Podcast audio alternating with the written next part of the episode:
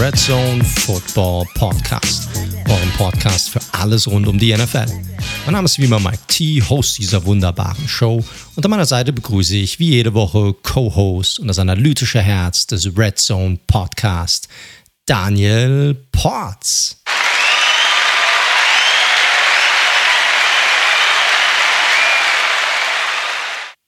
Servus Daniel. Bom dia, schönen guten Tag. Ah, da bist du jetzt fluent in Portugiesisch. Nee, außer Hola, was ja aus dem Spanischen das gleiche ist, und einem netten Obrigado, äh, kann ich leider nicht mit besonders viel aufwarten. Ah, wie war's denn? Sehr chillig. Wir hatten einen Hinflug, ging gleich schon mal gut los. Beide am Notausgang gesessen, ganze Reihe und am Notausgang. Flieger nur ein Drittel voll. Ähm, also extra Beinfreiheit für dich sozusagen. Extra Beinfreiheit, was bei meiner Körperlänge ja auch grundsätzlich sehr zu begrüßen ist. Ähm, vor Ort echt ein, eine nette Location gehabt, äh, geil am Strand abgechillt, ein paar Bierchen getrunken, ein paar Longdrinks geschlürft, ein bisschen im Pool gehüpft, an vielen Stränden gewesen, Podcast gehört, das macht man natürlich auch. Also ich bin nicht ganz untätig gewesen tatsächlich. Und ja, einfach echt eine entspannte Woche gehabt, die ich mir, die Erholung habe ich mir aber letztes Wochenende bei einem Junggesellenabschied eigentlich auch schon wieder rausgetrunken. Sehr nice. Wie, wie lange fliegt man da eigentlich hin? Ich war noch nie in Portugal, keine Ahnung. Äh, drei Stunden knapp. Hast eine Zeitverschiebung noch von einer Stunde. Ähm, von daher. Oh, geht doch. Und habt ihr Hotel gewohnt oder habt ihr euch irgendwie so Airbnb geholt oder was habt ihr gemacht? Ich bin ja großer Airbnb-Verfechter. Also Airbnb, wenn ihr das hier hört, sponsert uns mal. Dann sage ich das noch öfter. Aber wir waren ja so knapp dran. Ich habe das ja wirklich erst, oder ich und der Kumpel haben das ja erst sehr kurzfristig entschieden. Und dann ist es tatsächlich ein Hotel geworden, wo ich jetzt schon Ewigkeiten nicht mehr eine Woche in einem Hotel verbracht habe. Aber das hat auch alles sehr gut gepasst mit direktem Strandzugang etc. Eigener Tenniscourt. Ähm, auch da erfolgreich gewesen. Der Gegner, mein Kumpel, hat beim, nach dem letzten Match seinen Schläger zertrümmert. Also von daher. da sind wir schon direkt sympathisch. Da weiß man, dass es wenigstens ernst nimmt. Absolut, war eine sehr schöne Szene. Grüße gehen raus an den lieben Seppel, als er dann, wir mussten einen Schlüssel für den Tennisplatz nämlich zurückgeben bei dem Empfang, also bei der Rezeption. Und dann hat er gleichzeitig den Schläger der Dame gereicht, ob, er, ob sie den entsorgen könnte. Und das hat für leichte Irritationen gesorgt. Nice, sehr nice. Ich muss sagen, ich bin, also ich finde das Konzept von Airbnb ja eigentlich ganz geil. Ähm, wir hatten aber tatsächlich als Familie ziemliche beschissene ähm, Erfahrungen bisher gesammelt. Wir waren mal unten am Lago Maggiore, das ist ja hier bei mir um die Ecke, muss ja nicht so lang fahren, vielleicht so ja, zwei Stunden oder so was, je nachdem, wie viel Verkehr es gibt, so am, am Gotthard entlang oder am San Bernardino, werde, ja, wenn du da, ent, nachdem wie du da entlang fährst und sind dann noch runter an Koma See auch nochmal gefahren und haben beide Male Airbnb gehabt. Und die waren, ich sag mal, die wurden beworben auf eine wunderbare Art und Weise. Und als du dort ankamst, waren es halt einfach nicht mal annähernd so, wie es halt einfach auf den Bildern aussah. Das war dann leider relativ bescheiden, das Ganze, aber gut, ich habe jetzt auch, wir hatten ja äh, Freunde auch da bei uns letzte Woche, die sind jetzt auch mit Airbnb unterwegs und auch mit Familie und da scheint das alles wunderbar zu laufen. Also vielleicht hatten wir einfach nur mal richtig, richtig Pech gehabt. Ja, super Host, auf jeden Fall immer auswählen und ansonsten die Anzahl der Bewertungen. Ich ziehe aus, aus Prinzip in nichts, wo null Bewertungen sind. Ja, ich, ich bin nicht das erste Mal im Internet unterwegs gewesen, da. Scheinbar ja doch, wenn du dir zweimal schon eine scheiß Bude hast andrehen lassen. Ja, ich, ich, ich führe es einfach auf Pech zurück, sagen wir es mal so. Sagen wir es mal so, hoff, hoffen wir mal, schauen wir mal. Aber es hat mich so ein bisschen, ich muss sagen, ich bin so ein bisschen turned off, was Airbnb angeht.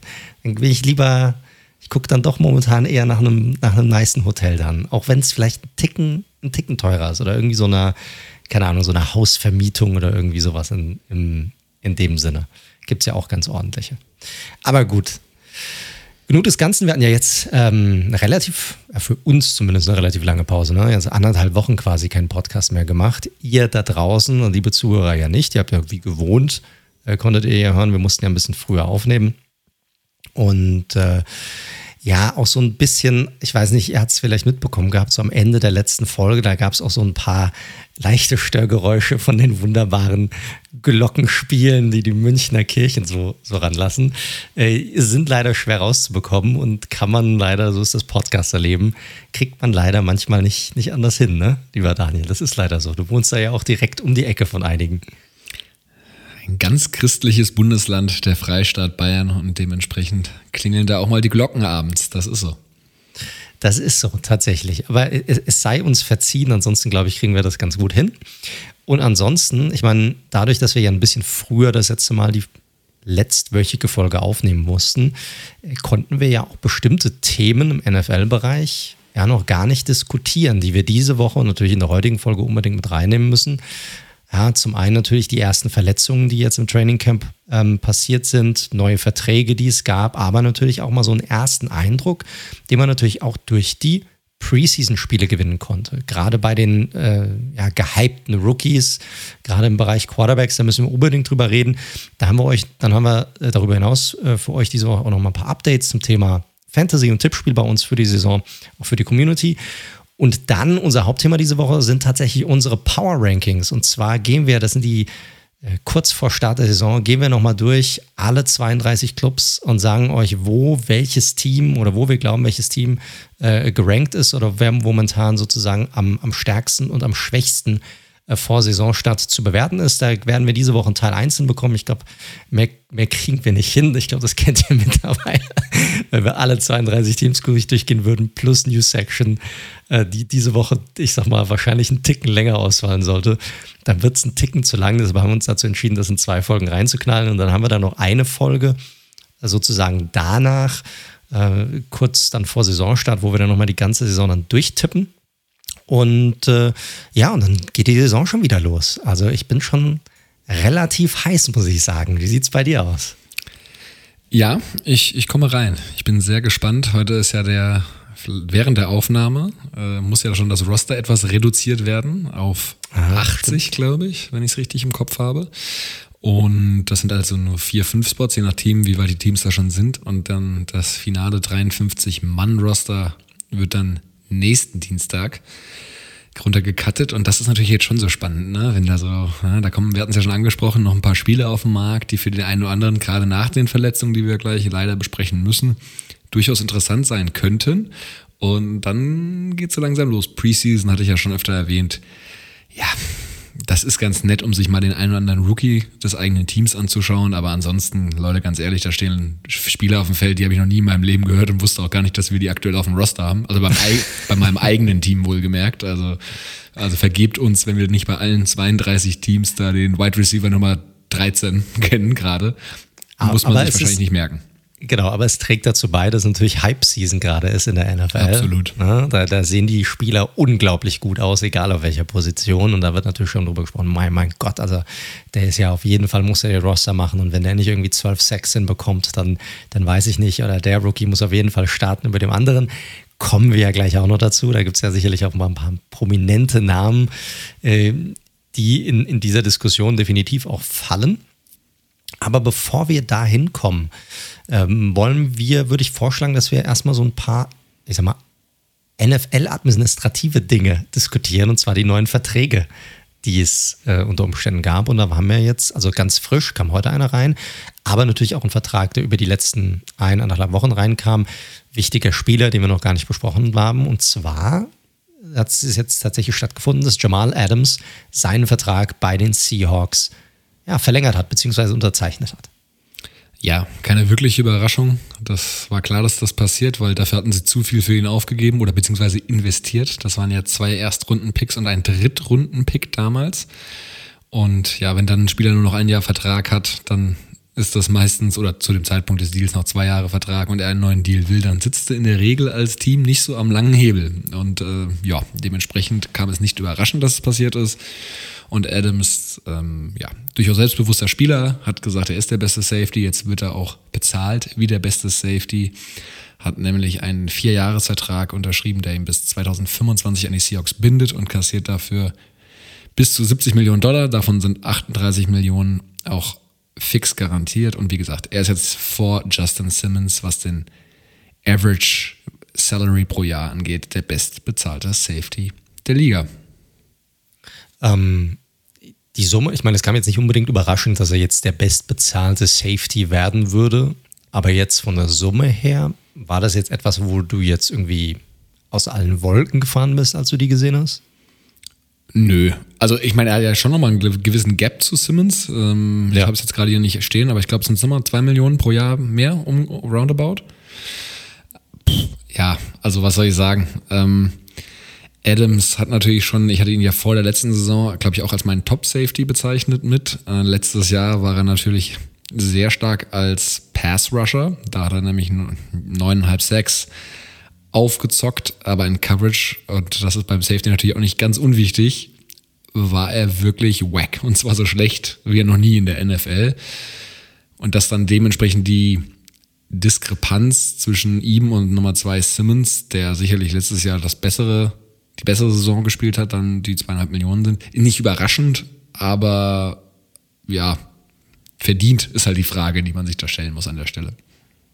Er sehen es nicht so, als wäre er jetzt schlecht im Coverage. Also der hatte eigentlich relativ gute Grades auch im Coverage gehabt, die letzten Jahre über bei den Jets zumindest. War es so? Das, das ist so. Ja, der Daniel mir gegenüber hat erstmal schön mit dem Finger gewackelt und seinen Kopf nach, von links nach rechts bewegt. Wollte mich schon wieder tadeln hier, dass ich was Falsches erzähle. Aber nein, bei den Jets war er tatsächlich gut im Coverage. Äh, aber du hast natürlich recht, letztes Jahr war das was ganz anderes. Es ist natürlich immer die Frage, ob das irgendwie mit den Umständen zu tun hat, ob das auch mit der Rolle zu tun hat, die er bekommen hat. Ne, die Seahawks hatten de facto so gut wie keinen Pass Rush, bis Carlos Dunlap dann, dann dazu kam. Das heißt, sie mussten irgendwie auf andere Art und Weise Pass Rush kreieren und dafür wurde Adams dann halt oft benutzt. Dafür hat er dann aber sicherlich auch öfter mal im Coverage gefehlt, wo er vielleicht auch hätte ein bisschen besser aussehen können. Dann war aber, ich sag mal, die gesamte Defense generell nicht besonders stark. Ne? Also auch die gesamte Secondary hat underperformed da kannst du als alleiniger Spieler, egal wie gut du bist, kannst du da gar nicht gut aussehen. Das ist dann quasi unmöglich. Trotzdem hat er sicherlich auch seinen Teil dazu beigetragen, dass es einfach nicht so gut lief. Also das ist sicherlich auch Teil der Wahrheit des, des Ganzen. Wahrheit wird sicherlich irgendwo in der Mitte liegen. Also er wird sicherlich, dafür ist er zu gut in dem Bereich, weiterhin als eine Art Rushing Linebacker, Rushing Safety auch genutzt werden. Ähm, die Frage ist, wie viel von dem Coverage wollen sie da opfern oder ob wir in Zukunft, sagen wir mal, nochmal eine Schippe drauflegen kann, um eher dort in diesem Bereich wieder an seine Jets-Zeiten oder Tage heranzureichen. Ja, definitiv. Man muss auch mal schauen, das wird ja gerne als Vorwand genommen. Er hat ja wohl mit ein paar Verletzungen gespielt, hat sich operieren lassen in der Offseason. Da muss man fairerweise sagen, das macht die Hälfte aller Spieler, dass sie mit irgendwas spielen, die am Ende eine Operation nach sich ziehen. Von daher. Ist auch keine, ist auch keine Entschuldigung. Sowas gibt es in der NFL nicht. Ich, das, das ist ja auch das, das muss ich echt mal sagen. Also ich meine, wir befinden uns ja jetzt auch so ein bisschen, äh, gerade bei mir, bei dir ja mittlerweile auch, ne, die Bundesliga-Saison hat ja auch jetzt wieder angefangen. Ne? Bei mir ist es schon ein bisschen weiter und so. Und im Fußball, ich finde es immer so krass, wie viel Ausreden da für alles Mögliche gesucht werden. Oh, uns fehlen so viele Spieler und der ist verletzt und es wird natürlich schwierig und man muss den ganzen Zeit geben und so weiter. Du hörst das überhaupt nicht in der NFL. Da gibt es für nichts eine Ausrede. Da sucht keiner eine Ausrede. Bist du verletzt? Okay, sobald, solange du auf dem Spielfeld stehst, erwarte ich, dass du trotzdem 100% Leistung bringst oder du bist halt raus.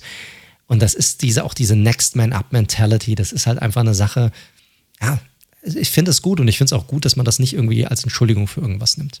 Sorry. Ja. Muss, musste ich mal, da musste ich mal einfach kurz mal reinhauen. Sehr gut, haben natürlich auch leicht größere Kader und können leichter durchaus Spieler nachverpflichten, muss man natürlich fairerweise sagen. Aber Ey, gut. Fußball, äh, ich meine, Bundesligisten oder Fußballteams haben auch Jugendmannschaften oder meistens zweite Mannschaften oder sowas. Und da könnte man auch sagen, ja gut, dann kriegt halt ne, das Pech des einen, ist die Chance des anderen, fertig aus. Ich sehe, wo du hin willst. Lass uns das jetzt nicht vertiefen, das, sonst wird es eine ganz andere Diskussion. Wir wollten ja doch noch über Football und über Jamal Adams reden. Also Am Ende des Tages auch das. Sehr schön am Ende des Tages, Leute, ähm, wir hatten im Vorgespräch drüber gesprochen, zählt mal bitte mit, wie oft Mike das heute sagt. Er meint, er, er sagt es kaum noch. Äh, gerne mal irgendwie posten. Ey, das, nein, das stimmt nicht. Das, so habe ich das, habe ich das nicht erwähnt. Du hast gemeint, ich sag, würde das 20 Mal pro Folge sagen, aber das war vielleicht zu Anfangszeiten noch so und ich, das ist sicherlich noch ein, ich sag mal, ein, ein Spruch, zu dem ich immer mal wieder zurückkomme, aber ich glaube, fünf, sechs Mal pro Folge öfter sollte das nicht mehr fallen. Solange du das nicht so oft sagst wie Kalle Rummenigge oder Freddy Bobic, äh, sind wir noch auf einem ganz guten Weg. Da fangen, fangen die Sätze nämlich damit an und hören auf. Äh, sehr, sehr anstrengend zuzuschören. Aber auch das ein anderes Thema. Jetzt packen wir diesen kurzen Exkurs der letzten drei Minuten mal beiseite und kehren zurück zu Jamal Adams. Wir haben doch eben, keine Zeit. Absolut, absolut. Wir werden ja nicht nach Minuten bezahlt. Leider werden wir gar nicht bezahlt dafür. korrekt, korrekt. Und dementsprechend auch nicht nach Minuten. Also, ah. alles gut zu Jamal Adams am, am Ende. Schön, dass du wieder da bist, Daniel. Ja, sehr gerne, sehr gerne. Ich probiere ja hier händeringend gerade Ordnung reinzubringen, aber es fällt mir relativ schwer. So, Jamal Adams. Vierter Jamal Anlauf. Adams. Ja. Jamal Adams, wir haben ja alles schon dazu gesagt. Es kommt nicht überraschend, alles okay. Er hat eine Down-Season. Er muss jetzt ein bisschen, er muss zeigen, dass er mehr ist als ein blitzender Box-Safety mein, das einzige Problem, was ich mit dem ganzen Thema habe, ist, Seattle steckt natürlich im Allgemeinen jetzt Bobby Wagner ist schon länger her die Vertragsverlängerung, aber jetzt auch mit Adams, die stecken halt schon wirklich viel Kohle und ähm, vielen Teil, einen großen Teil ihres Salary Caps in zwar sehr gute Spieler auf ihren Positionen, aber Inside Linebacker und natürlich ein Strong Safety sind natürlich einfach de facto, wir reden ja oft über Positional Value, keine Premium-Positionen in der NFL. Und das ist natürlich so ein Thema, was man im Auge behalten muss. Fairerweise, wenn der Capit reinschlägt von Adams, ist der gute Bobby schon wieder Free Agent. Von daher passiert es zumindest nicht parallel. Aber es ist immer so eine Frage der Priorisierung. Ist genau deswegen sehen ja beispielsweise auch den Darius Leonard Deal ein bisschen kritischer, als wir es zumindest getan haben. Korrekt. Ich wollte nämlich gerade sagen, auf der einen Seite ist es, wir, wir können jetzt nicht hingehen und sagen, wir loben jetzt so ein bisschen, ne, dass Darius Leonard dieser tolle Linebacker ist, der andere Spieler besser macht und ja, sicherlich ein wichtiger äh, Spieler ist für die Colts. Und auf der anderen Seite hast du, ich sag mal, Bowie Wagner ist ein klarer Hall of Fame Linebacker, der immer noch vielleicht einer der Top 3 Linebacker der, der Liga ist auf, auf seiner Position. Der ist essentiell für diese Mannschaft und der Linebacking Core außerhalb von Wagner sieht ja jetzt auch nicht so prickelnd aus bei den Seahawks. Nicht mehr.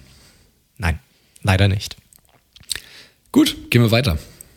Ja, gehen wir weiter. Ganz frisch heute, ich hatte es ja vorhin kurz erwähnt gehabt, und zwar Robbie Anderson, der Wide Receiver der Carolina Panthers hat auch, ja, so ein bisschen überraschend, finde ich, seinen Vertrag bei den Panthers verlängert und zwar um zwei weitere Jahre. Hat ähm, ja ganz ordentlich abkassiert, knapp 30 Millionen, 29,5 Millionen sind es geworden und vor allem über 20 Millionen garantiert. Ja, das war ja so ein bisschen das Ding, warum er so ein bisschen angepisst war. Und äh, ist ganz smart gemacht, weil es gab ja, während der Offseason ja so ein bisschen Gerüchte darüber, über einen möglichen Trade, weil er deswegen ja nicht happy war. Aber dadurch, dass er jetzt diese Extension hat um zwei weitere Jahre, 20 Millionen garantiert, wenn er so weiterspielt, wie er bisher gespielt hat, weil er hat ja, ich glaube, ähm, über 90 Receptions gehabt letzte Saison und äh, knapp über 1000 Yards auch gehabt, also eine richtig starke Saison. Sollte er das halten, dann wird er diesen Vertrag sicherlich auch erfüllt bekommen und es erlaubt ihm im Alter von 30 Jahren, was ja jetzt, ich sag mal so an der Schwelle ist, aber für Wide Receiver jetzt immer noch nicht mega alt, immer noch die Chance, nochmal einen weiteren, auch gut dotierten Vertrag zu unterschreiben. Definitiv. Nichtsdestotrotz finde ich es auch schon ein ordentliches Geld für ihn, muss man sagen. Hat mir absolut gut gefallen. Das will ihm da nichts wegnehmen. War aber auch seine erste Saison, wo er mal auch nur, also wo er über 1000 Yards war, da meistens davor deutlich drunter. Deswegen kommt die Verlängerung für mich auch schon überraschend. Aber gut, sie sehen in ihm offensichtlich aktuell klar den Wide Receiver Number One. Und jetzt bezahlen sie ihn zumindest in ähnlichen Sphären. Ich meine, das ist ja weit weg von Top Wide Receiver Money, da liegen wir eher bei so 20 Millionen pro Jahr. Hat er sich verdient auf Basis seiner letzten Saison, aber ja, hätte ich jetzt nicht mit gerechnet, sagen wir es mal so. Nee, wie gesagt, es kam ein bisschen überraschend, auch weil die Panthers ja, ja sowohl im Draft als auch in der Offseason auch ein bisschen nachgelegt haben auf dieser Position. Also es gibt ja die Möglichkeiten hier, dass man sagt, okay, man nimmt, man hätte gesagt, okay, ist uns jetzt einfach egal, dann spielt er noch ein Jahr und dann ist er halt irgendwie weg. Ist uns auch wurscht, wir haben hinten nachgelegt, dann gibt es nochmal eine weitere Offseason und so weiter, das könnte man machen, aber er scheint gut reinzupassen, diese Offensive. Er ist natürlich, ich würde ihn nicht unbedingt als klassischen Speedster bezeichnen, er bringt diesen Speed mit, aber er kann schon ein bisschen mehr. Also er kann auch, er ist nicht schlecht, was so 50-50-Bälle auch angeht. Ähm, ein ordentlicher Route Runner, hat gute Hände, also er ist schon ein bisschen mehr als dieser reine, reine Speedster. Und deshalb ist schon, ich glaube, für die Kohle, das ist okay. Das passt so ein bisschen in den Rahmen, in dem, was er bisher auch gezeigt hat, finde ich. Und auch die Entwicklung, die er genommen hat. Ja, ich bin gespannt. Sie wollen da aufsetzen, setzen da offensichtlich auf äh, Kontinuität, nachdem ja Samuel zumindest schon weg ist. Äh, bei DJ Moore, ich habe es jetzt nicht gerade offen, aber ganz so lange kann es, glaube ich, auch nicht mehr dauern, bis der dann einen neuen ja. Vertrag braucht. Genau. Ähm, ja, von daher wollen sie da gewisse Säulen zumindest mal für die nächsten ähm, zwei, drei Jahre einloggen. Ist ja erstmal nicht doof. Gerade, da kommen wir später noch zu, so viel kann man ja schon mal sagen, äh, wenn deine Quarterback-Position noch nicht ganz fixiert ist, möglicherweise. Korrekt, korrekt. Gut, aber so viel dazu zu, ähm, ich sag mal, neueren, größeren Verträgen. Und es gab ja nicht nur, ich sag mal, fette Verträge, die unterzeichnet wurden jetzt in, den, in der letzten Woche, sondern auch relativ frisch. Ich glaube, es kam heute raus als Nachricht oder, oder gestern, ich bin mir gar nicht mehr sicher. Aber ein alter Bekannter ist auch zurück bei seinem alten Team, und zwar Everson Griffin. Der Pass Rusher ist zurück bei den Minnesota Vikings. Hat ja letzte Saison so ein bisschen ja, eine Odyssee verbracht, war erst bei den äh, Dallas Cowboys und ist dann äh, rübergeswitcht zu den Detroit Lions und ist jetzt, ich sag mal, doch etwas überraschend wieder bei seinem alten Team, wo er die meiste Zeit verbracht hat und auch, ich meine, Erfolge auch gefeiert hat, war sicherlich ja, über einen Teil seiner Karriere hinweg sicherlich einer der Top 10 Pass Rusher der Liga oder gehörte zu den Top 10 sicherlich für einen gewissen Zeitraum hinweg. Aber ist in der Hinsicht ein bisschen überraschend, weil er ja auch gar nicht allzu lange her, ich glaube, es war erst im Januar oder sowas, auch ein paar Tweets rausgehauen haben, wo er, ich sag mal, sowohl Mike Zimmer als auch vor allem Kirk Cousins so ein ziemlich unter den Bus geschmissen hat. Ja, hundertprozentig kann man nicht anders nennen. Also wir zitieren die jetzt nicht nochmal, ich habe sie auch gerade nicht offen oder vorliegen, aber es war schon sehr derbe auf jeden Fall und ähm, hat auf jeden Fall viel Kritik an Simmer am Front Office, warum man überhaupt jemanden wie Cousins geholt hat sozusagen. Ähm, da dachte man eigentlich schon, die Tür wird durchaus zu. Also von daher. Korrekt. Ich, ich glaube, es ging so in die Richtung, dass er irgendwie angedeutet hätte, dass Zimmer Cousins überhaupt nicht als Quarterback haben wollte und dass es wohl nicht seine Entscheidung war und hat da wohl Zimmer auch in eine ziemliche bescheidene Situation gebracht oder Position gebracht, was das, was das angeht. Aber hat vor allem halt Kirk Cousins komplett einem mitgegeben in dem Tweet sozusagen, wo er gesagt hat, ey, wer will schon den als Quarterback haben für sein Team? Und kommt natürlich jetzt zu diesem Team zurück, hat natürlich gesagt, ja, er hätte schon mit Mike Zimmer gesprochen, er hätte sich schon bei Zimmer entschuldigt, wird dann natürlich auch nochmal mit Kirk Cousins reden, sich dann auch nochmal bei Cousins entschuldigen. Aber er ist natürlich, ich sag mal, nicht so eine ganz optimale oder eine ganz angenehme Rückkehr hier für Everson Griffin. Nee, definitiv nicht. Kann man nicht anders sagen. Umso mehr, dass ich bei einem Typen wie Zimmer jetzt auch nicht gedacht hätte, dass der das so schnell verzeiht, muss man sagen. Und Griffin ist ja jetzt auch kein Unterschiedsspieler, würde ich sagen. Ne? Also es ist ja jetzt nicht so, dass du da einen Superstar wieder von der Straße auflässt, der dann der Difference Maker in der Defense ist. So, Punkt. Nichtsdestotrotz, wenn man sich jetzt diese D-Line anschaut, wir hatten ja so Passwasher Nummer zwei, war ja schon so eine offene Baustelle, würde ich sagen, bei den Vikings. Da hat man ja Korrekt. eher so mit so einem Stephen Weatherly wahrscheinlich gerechnet gehabt. Aber jetzt, wenn man sich so anschaut, die D-Line großes Problem gewesen letztes Jahr, eben wegen dem Abgang von Griffin und wegen der Verletzung von Daniel Hunter. Aber jetzt, wenn man so anschaut, ähm, eben die beiden genannten, dazu noch ein Devin Tomlinson, ein ähm, Sheldon Richardson, den sie hinzugeholt haben. Pierce ist ja auch immer noch da. Ja. Ja, sollte sowohl eigentlich, was Passwash angeht, als auch was Run-Stopping angeht, gut funktionieren, würde ich mal vermuten. Die, die erste Garde zumindest. Also ich sehe jetzt, ich, ich weiß nicht, ob du es jetzt so negativ gemeint hast. Ich sehe jetzt Griffin jetzt nicht ganz so negativ, muss ich sagen. Der hatte auch bei den, immer noch letztes Jahr immer noch eine ganz solide Saison, vor allem dann, also auch, auch als er bei den Lions war. Und ich glaube, im Zusammenspiel mit den anderen kann er immer noch ein, er ist halt ein richtiger Defensive End. Also er ist so ein richtiger Bookend. Ne? Also seine 260, 270 Pfund, er ist gut gegen den Run, er ist ein guter Pass-Rusher. Da kriegst du, glaube ich, immer noch eine grundsolide bis gute Leistung von ihm, solange er fit bleiben kann und, und solange, ich sag mal, nicht das Hauptaugenmerk auf ihm liegt. Und das dürfte auch nicht der Fall sein. Und deshalb kann ich mir schon vorstellen, dass er, ich sag mal, ähnlich wie Justin Houston vielleicht immer eine richtig ordentliche, ja, letzten paar Jahre haben kann bei den, bei den Vikings. Und das Ding ist, Zimmer kennt ihn und ich glaube, bei Zimmer hat man gemerkt, das hat so richtig an ihm genagt, dass seine Defense so schlecht war. Er war ja auch sehr offen darüber, wie schlecht er seine eigene Defense sozusagen fand. Und ich glaube, wenn er da jemanden zurückbekommt, der seine Defensive kennt, wo er ungefähr weiß, was er erwarten kann, ähm, da springt er sicherlich auch mal selbst über seinen Schatten, weil ich glaube, dem geht auch nichts über Erfolg am Ende des Tages. Sehr gut, da sind wir schon bei Nummer zwei. Still counting. Ja, muss ja die Lösung sein, ne? Also irgendwie muss man ja gesprochen haben und das, was er da getweetet hat oder vielleicht auch gesagt hat, ansonsten muss ja aus der Welt sein, weil so einen Scheiß willst du ja gar nicht am Anfang haben. Von daher spannend, auf jeden Fall wieder zurück. Er bleibt also auch weiterhin in der Division und mal gucken, was da diese D-Line im Allgemeinen nächstes Jahr so hinzaubern kann. Auf dem Papier sieht so die erste Reihe auf jeden Fall ähm, schon sehr spannend aus, kann man nicht anders sagen. Absolut, absolut. Wird auch eine spannende Division. Hatten wir auch schon drüber gesprochen und haben ja auch die Vikings sozusagen auch als den, ich sag mal, härtesten Herausforderer dann für die Packers in der Division hergestellt. Ähm, falls ihr da Näheres zu wissen möchtet, dann hört uns, hört euch gerne unsere Division Preview dazu an.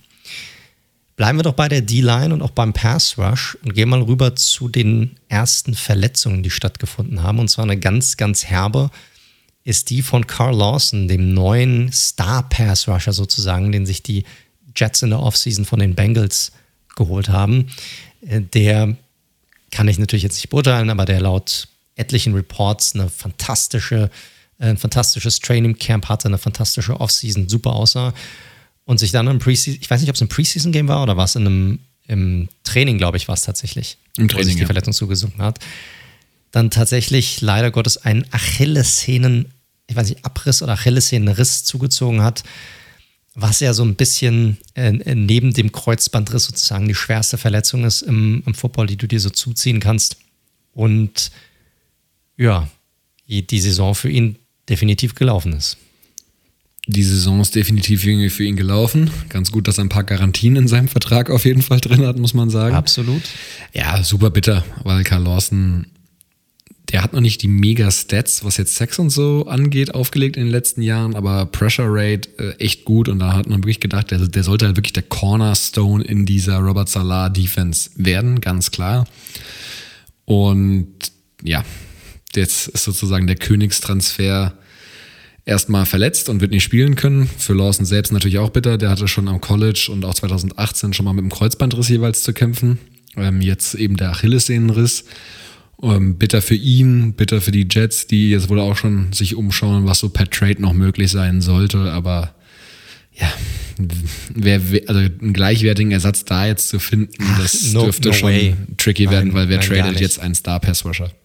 Ey, was sie gucken werden, ist, ob sie jetzt irgendjemanden finden, der irgendwie, ich sag mal, auf der Roster-Bubble von einem anderen Team liegt, ja, der vielleicht irgendwie noch runterfallen könnte, wo sie dann sagen, hey, bevor der irgendwie auf dem Waiver-Wire landet und wir keine Chance haben, den zu bekommen, gucken wir, ob wir den dann irgendwie über einen Trade reinbekommen können für einen 5, 6, 7 Runden-Pick oder irgendwie sowas in, in der Art, um denen dann sozusagen eine Chance zu geben. Ich, ich glaube, so ein Spieler wird es dann am Ende des Tages sein den sie bekommen können. Da wird man sehen, da wird sicherlich den einen oder anderen Cutter noch geben, den sie sich dann auch nochmal anschauen wollen. Aber es ist natürlich echt ein, ja, es ist ein herber Verlust und ein bitterer Schlag für ein Team, wo gerade auch in Carl Lawson eine gewisse Aufbruchstimmung auch schon erzeugt hat. Jetzt in der, in der Offseason, in den News rund um die Jets herum. So ist es. Genau. Ähm, gehen wir zu einem Spieler, der ihn vielleicht hätte ersetzen können oder wenigstens in der Rotation ersetzen können bei den Cincinnati Bengals, und zwar Joseph Osai, der, ich glaube, Drittrunden-Pick war das aus, ähm, äh, aus Texas oder Zweitrunden-Pick. Ähm, der auch in, der, in dem ersten Preseason-Game zumindest gegen die Buccaneers relativ gut aussah, hatte, glaube ich, sieben Pressures oder so, also echt ein, echt ein gutes, gutes Spiel. Ist auch jemand, der ein extrem athletischer äh, Pass-Rusher einfach ist. Und äh, der hat sich, glaube ich, einen Meniskusriss zugezogen, wenn ich, ähm, wenn ich nicht ganz falsch liege. Und auch er fällt leider Gottes ja, für den Rest der Saison aus. Ja, so sieht es leider aus. Du hast alles schon zusammengefasst. Ähm, auch da natürlich bitter, weil ich glaube, er hat in der Rotation schon echt eine gute Chance gehabt. Klar, sie haben der Lawson-Ersatz war ja Trey Hendrickson logischerweise, wo wir beide ja nicht so 100 pro sicher sind, wie viel, also wir wissen, dass er sicherlich profitiert hat letztes Jahr in der starken Saints-Defense als Nummer 2 Pass-Rusher neben Cam Jordan. Wie funktioniert jetzt der Nummer 1? Und da hätte so ein Osai sicherlich nochmal, ja, durchaus Entlastung bringen können. Verletzungen sind immer bitter und wenn es dann einen Rookie trifft, umso mehr. Deswegen ganz unschöne Geschichte und ja leider auch nicht die letzte, was das Thema Rookie und Verletzungen angeht. Nein, bleiben wir doch mal so im, mittleren Westen. Und zwar gehen wir mal rüber zu den Chicago Bears. Dort, hat es auch einen sehr wichtigen Draft-Pick getroffen. Jemand, der definitiv eine wichtige Aufgabe zumindest haben sollte in der kommenden Saison. Und zwar äh, der neue Left Tackle Tevin Jenkins, den man gedraftet hatte, um ja, Andy Dalton oder Justin Fields oder wer auch immer dort jetzt Quarterback sein wird, sobald die Saison anfängt, äh, ja, die Blindside sozusagen zu schützen, weil ja Right Tackle eigentlich im College sollte dann rübergeschiftet werden. Man hat ja auch äh, Charles Lino gehen lassen. Ja, und jetzt, ja, scheint man sich damit so ein bisschen selbst in, ins eigene Fleisch geschnitten zu haben mit diesem Move, weil auch Jenkins, ähm, ja, muss sich einer Rücken-OP unterziehen und äh, hier ist es noch nicht ganz klar, ob er für die gesamte Saison ausfällt, aber für einen Großteil der Saison definitiv ja, auch da komplett unschöne Geschichte. Jenkins habe ich mir ein bisschen genauer angeschaut, weil er ja oft auch zu meinen Raiders äh, gemockt wurde in der ersten Runde. Schlussendlich ist er ja auch schon wegen der Rückenthematik ein bisschen im Draft gefallen. Also die Bears wussten schon so ein bisschen, auf was sie sich da einlassen. Vielleicht nicht in der kompletten Schwere der Verletzung. Und ja, wenn man jetzt, wir reden ja gleich nochmal so ein bisschen, wie sich die Rookie-QBs in der Preseason bisher angestellt haben. Aber wenn man da halt mal schaut, wie der gute Justin Fields da bei diesem einen Play weggeräumt wurde. Ah, also welcome to the NFL, dieser O-Line. Und wir hatten es auch schon, auch dort in unserer Preview schon angesprochen. Die O-Line sieht einfach nicht, nicht gut aus. Macy haben wir auch noch gehen lassen neben Charles Lino. Lino sicherlich der bessere, meiner Meinung nach. Aber puh, da fehlt Qualität jetzt in der O-Line. Ich sage nicht, dass der Rookie-Tackle da jetzt der Difference-Record zwangsweise gewesen wäre, aber zumindest wäre das der Lichtblick gewesen, der in dieser O-Line jetzt einfach fehlt, meiner Meinung nach. Es fehlt halt an Tiefe. Das ist halt so eine Geschichte, ne? Und äh, auch so eine gewisse Eingespieltheit. Ne? Wenn du jetzt jemanden, so einem jungen Spieler vor allem dann diese Verantwortung gibst und sagen, hey, das ist die Position, die du spielst, dann baust du vielleicht auch ein bisschen darauf, dass er sich mitentwickelt, dann auch vielleicht mitentwickelt mit einem neuen Quarterback, den du geholt hast dass er dann vielleicht nicht sofort irgendwie auf einem Top-Niveau spielt. Ich glaube, das ist so ein bisschen einkalkuliert, aber dass du jemanden reinbringst, sagst, hey, der entwickelt sich über dann, dann erwarten wir halt nächstes Jahr dann nochmal einen weiteren Sprung und dann ist er schon mal einen Schritt weiter. Und das wird hier fehlen. Also der wird definitiv, ja, dann sicherlich auch noch nächstes Jahr sein Lehrgeld zahlen, weil es ist einfach noch nicht, ich glaube, die Bears hoffen darauf, dass er vielleicht Ende des Jahres vielleicht nochmal reinkommen könnte, aber das ist bislang noch nicht gesichert und momentan muss man eigentlich davon ausgehen, dass auch er die Saison verpassen wird. Ja, aber der gute Andy Dalton hat ja schon hinter ein paar wackeligen O-Lines gespielt in den letzten Jahren. Von daher schauen wir mal. Ja, ich, ich weiß nicht, ob das jetzt gut ist für die Bears oder nicht. Also man, man wird sehen, was dabei, was dabei rumkommt. Da hast du sicherlich recht. Genau. Äh, weiterer Spieler, weiterer Rookie, der tatsächlich leider auch wohl für den Rest der Saison ausfallen wird, auch relativ frisch rein, ist First-Round-Pick und äh, neuer Running Back von den Jacksonville Jaguars, Travis Etienne auf den man sich sicherlich aus mehreren Gründen auch hätte freuen dürfen in, in der Regular Season, hat sich wohl auch verletzt jetzt, ähm, hat einen, ja, ich glaube, ich weiß gar nicht, wie man das nennt im Deutschen. Im Englischen sagen sie immer, dass dieser Liz Frank Injury, das ist so eine ganz, ganz, ich sag mal, sehr komische Verletzung eigentlich, wo man gar nicht wirklich sagen kann, wie lange jemand ausfällt, weil das total unterschiedlich ist und man auch nie wirklich weiß, angeblich, ja, wann man wirklich zurückkommt und wann man sich wirklich auf einem Niveau fühlt, wo es dann keine Belastung mehr äh, gibt. Aber auch bei ihm sieht es wohl aus, dass es eine, ja, äh, dass die Saison für ihn wohl gelaufen sein, gelaufen ist. Ja, korrekt. Chef hat das gerade eben, also wirklich, glaube ich, eine halbe Stunde bevor wir gestartet haben, aufzunehmen, getwittert. Hat er sich ja auch im Spiel zugezogen gegen die Saints. Sehr bitter. Erst sah es so aus, dass es nicht ganz so dramatisch sei. Jetzt ist halt doch dieser, ja, ich hatte auch nochmal nachgeschaut, so ein Riss im Mittelfuß ist es am Ende. Super schwer zu prognostizieren, aber man geht aktuell von Season Ending aus.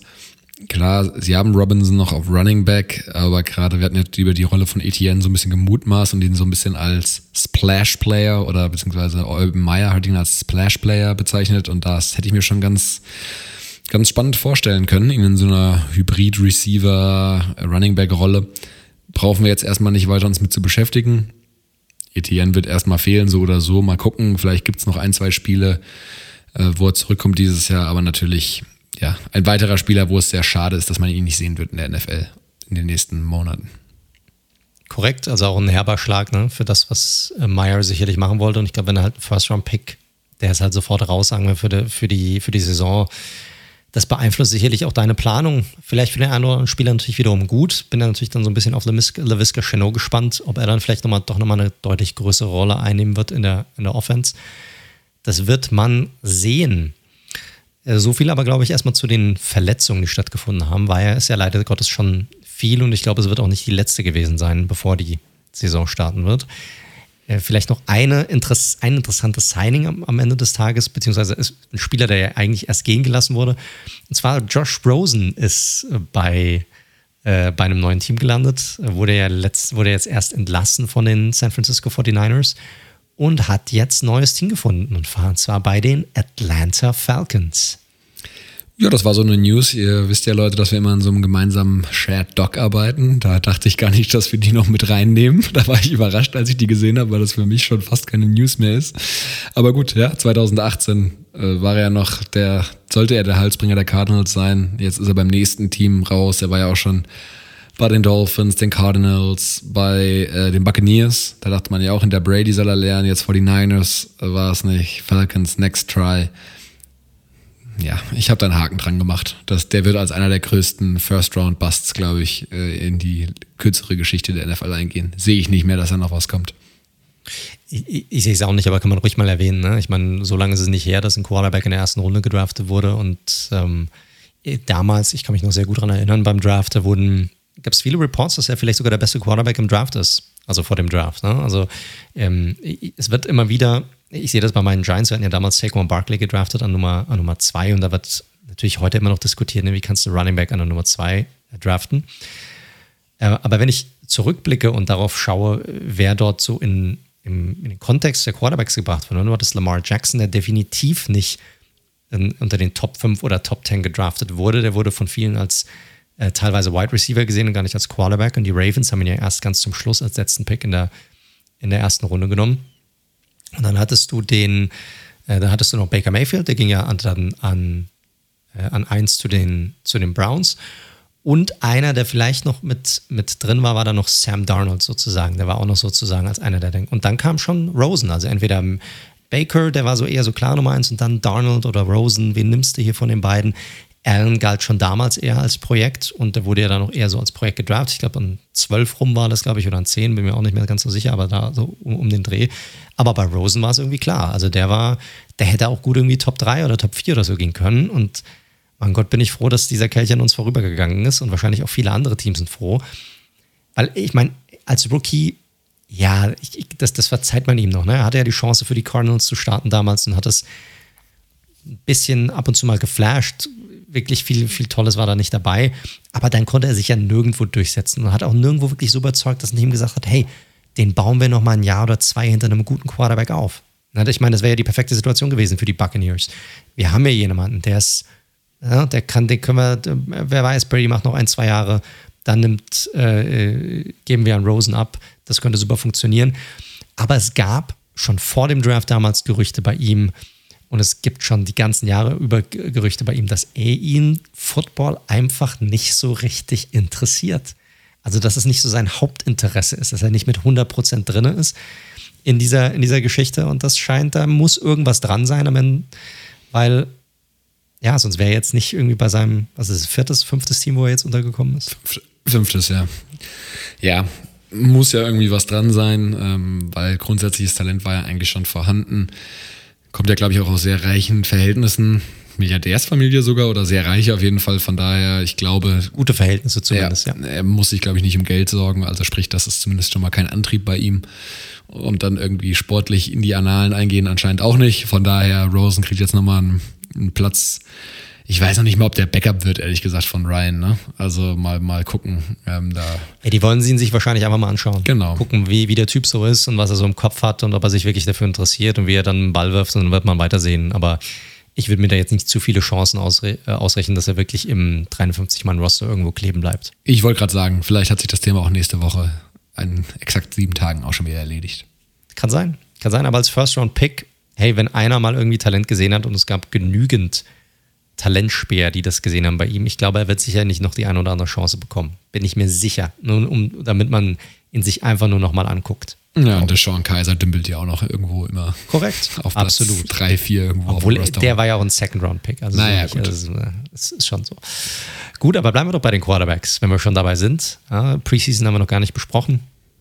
Ich meine, generell, du hattest es ja schon erwähnt und wir haben es ja auch schon in den letzten Episoden auch schon öfter mal angesprochen Leute, Preseason für uns ist jetzt nicht irgendwie irgendwas, wo wir jetzt sagen, hey, da kann man jetzt irgendwie was daraus lesen, wie die Teams jetzt für die Saison äh, spielen werden. Äh, das sagen, die geben die Coaches sogar off, offen zu, dass sie sagen, hey, äh, von den Spielzügen, da ist selten irgendwas dabei, was wir dann tatsächlich irgendwie in die Regular Season mit reinnehmen, weil wir wollen einfach nichts, nichts hergeben.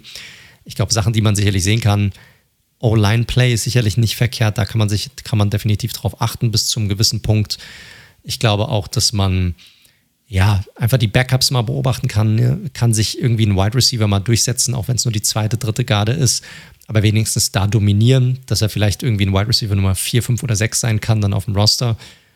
Und äh, dann natürlich, okay, vielleicht auch ein bisschen schauen, wie sehen denn die Quarterbacks aus? Wie machen die sich gegen äh, äh, Second- und Third-Stringers am Ende des Tages? Haben sie da Probleme oder nicht? Das wird man äh, sieht man das hier schon. Ja, ich weiß, es war jetzt schon Nummer vier. Ist gut, ist gut. Am Ende des Tages Nummer vier. Ja. Ähm, aber äh, jetzt mal, drüber zu gucken, ich meine, wurden ja äh, fünf Quarterbacks gedraftet in der ersten Runde dieses Jahr. Und äh, wie sahen, oder gab es für dich jemanden, der bisher so ein bisschen herausgestochen ist in den ersten zwei Wochen? Äh, ja, definitiv, weil ich nicht so, nicht so super überzeugt von ihm vorher war. Also sportlich schon, aber ich finde Zach Wilson, also von den Jets, bisher echt so den überzeugendsten von dem Quintett, das wir ja bisher gesehen haben. Ähm, also wir reden jetzt natürlich nur über die, die First-Round-Jungs.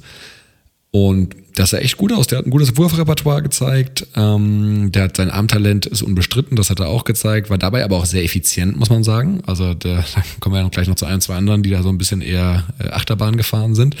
Und er hat auch tatsächlich die Mitte des Feldes, die von uns so oft zitierte Mitte des Feldes, wirklich attackiert, auch wo man ihm noch so ein bisschen Schwächen nachgesagt hat.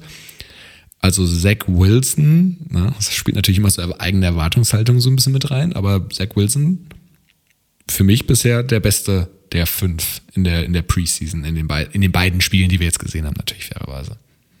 Ja, äh, ich muss auch sagen, hat mir auch ganz gut gefallen, vor allem, weil man ja auch vorher irgendwie diese Berichte auch gehört hat, dass er wohl im Trainingcamp nicht so gut aussah, dass er da auch einige Probleme hatte.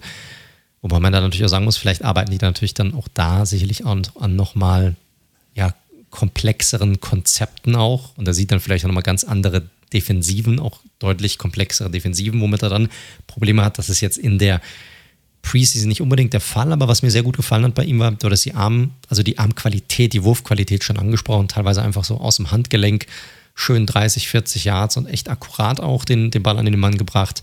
Und vor allem auch ruhig. Also das hat mir auch gut gefallen. Also er war, er kam mir jetzt nicht hektisch vor, äh, dass das jetzt irgendwie zu groß für ihn wäre. Klar, alles immer mit Vorsicht zu genießen. Aber fand ihn insgesamt, muss ich sagen, ja, sah, sah ordentlich aus. Etwas, worauf man sich freuen kann, zumindest als, als Jets-Fan. Definitiv, definitiv. Wer hat dir noch so gefallen ansonsten? Ich fand Mac Jones noch ganz gut, muss ich sagen. Also, das ist ja ein richtiges QB-Battle angeblich, das dort in, in New England gibt. Äh, gibt ja jetzt auch, die Sachen haben wir ja natürlich jetzt nicht mit reingenommen, also tausend Covid-Geschichten auch. Ne? Cole Beasley gerade heute wurde irgendwie in der Nähe von einem von irgendeinem Staff-Mitglied, das äh, positiv getestet wurde und er ist nicht äh, geimpft und muss jetzt wieder aussetzen. Und bei Cam Newton ist es irgendwie ähnlich oder so, oder wollte sich außerhalb testen lassen und darf jetzt nicht am Trainingcamp teilnehmen für fünf Tage. Und da wird schon gemunkelt, dass das Mac Jones sicherlich in eine gute Position bringen könnte, weil obwohl Cam Newton auch ziemlich gut aussah, fand ich jetzt in der Preseason, also er war jetzt nicht verkehrt, Mac Jones stand ihm da jetzt nicht im, im wirklich viel, viel, nach. Und er zeigt eigentlich genau das, was er auch schon auf dem College gezeigt hat. Ne? Also äh, schnelle Entscheidungen, die er trifft, gutes Pock, also sehr äh, beweglich in der Pocket auf jeden Fall. Er hat eine gewisse Armstärke, die auch zeigt, einen guten Zip einfach bei den ähm, bei den Pässen und dann wird man sehen, ob er diese Covid-Situation jetzt irgendwie für sich ausnutzen kann und ob Bill wirklich auch irgendwie, ob er das jetzt nur so dahin sagt, dass er sagt, ja, das ist jetzt eine gute Situation für Mac Jones oder ob er ihn da einfach nur so ein bisschen kitzeln will, weil für ihn klar ist, dass er eher einen erfahrenen Quarterback trotzdem die Saison starten lassen wird. Äh, ja, sehr spannend. Da hatten wir auch, oder respektive ich in dem Fall, da hatte ich einen, einen Tweet vor ein paar Wochen abgesetzt. Da hörte man eigentlich raus von einem Beatwriter, dass es entschieden sei, sozusagen, dass Newton mehr oder weniger der Starter sei. Das muss man revidieren. Ja. Ähm, das stimmt nicht. Es ist noch ein offenes Battle. Ich ohne die Newton-Situation wäre ich mir aber trotzdem noch sehr sicher gewesen, dass Newton startet. Jetzt ist es so 5% weniger, aber wenn ich jetzt Geld wetten müsste, würde ich immer noch von Cam in Week One ausgehen. Ja, absolut, absolut. Ich auch. Ich glaube, das ist eher so eine Situation, wo Bill einfach. Bill ist, das liebe ich an Bill Belichick. Ne? Also er ist wirklich der Typ, der sagt, hey, jeder muss um seinen Platz kämpfen. Immer. Jedes Training, jedes Jahr aufs Neue. Niemandem wird irgendwie was geschenkt. Ich glaube aber, dass er am Ende Cam Newton auf die, auf die Starter-Position bringen wird, weil er sicherlich noch die größere Chance geben wird, um, um das Spiel zu gewinnen. Und er bringt halt natürlich auch diese mobile Komponente immer noch in das Spiel mit rein, die Mac Jones halt einfach nicht im Repertoire hat. So ehrlich muss man sein. Gut, sind, wir können es kurz machen, das hat mir ja schon tausendmal thematisiert. Mac Jones und Cam Newton. Aber er sieht gut ich, aus. Ja, ja, kann man also unterschiedlicher können Quarterbacks in ihren Stärken und Schwächen eigentlich nicht sein. Das ist ja das Verblüffende. Die ein oder anderen Teams probieren sich ja irgendwie Backups zu sichern, wie bei den Ravens, die dann doch sehr relativ nah sind an dem, was der Starter so ist. Ähm, ja, bei den Patriots ist es nicht so und über den Quarterback, über den wir jetzt ja auch nochmal reden können, bei den 49ers ist es ja auch nicht so. Das sind ja auch zwei durchaus unterschiedliche Quarterbacks, die sie da haben. Absolut. Und da finde ich es noch deutlich interessanter, was so diese Position angeht, weil das ist so ein bisschen, ja, schon fast ein Katz-und-Maus-Spiel darum, wer dort wirklich starten soll, Week One. Ne? Also auch da, da wird sich teilweise auch verhaspelt in den Antworten, sowohl was Trey Lance angeht, als auch was Kyle Shannon angeht, wo man nicht, äh, ich, ich weiß nicht, ich bin mir momentan nicht sicher, aber ich würde, ich wäre nicht überrascht, wenn äh, Shanahan Lance in Woche 1 schon direkt starten lassen würde. Boah, ja, ich bin da mittlerweile auch nicht mehr so hundertprozentig sicher, ehrlich gesagt. Und also die Preseason hat natürlich in, in einzelnen Plays schon gezeigt, was Lance eben kann, was dir Garoppolo nie geben wird. Also Leute, schaut euch gerne mal aus Preseason Spiel 1, da gab es ein Highlight-Play, was bei Twitter auch relativ steil gegangen ist, was wirklich richtig geil aussah, wie, wie Lance dann irgendwie sich befreit und dann so ein Deep Ball wirft.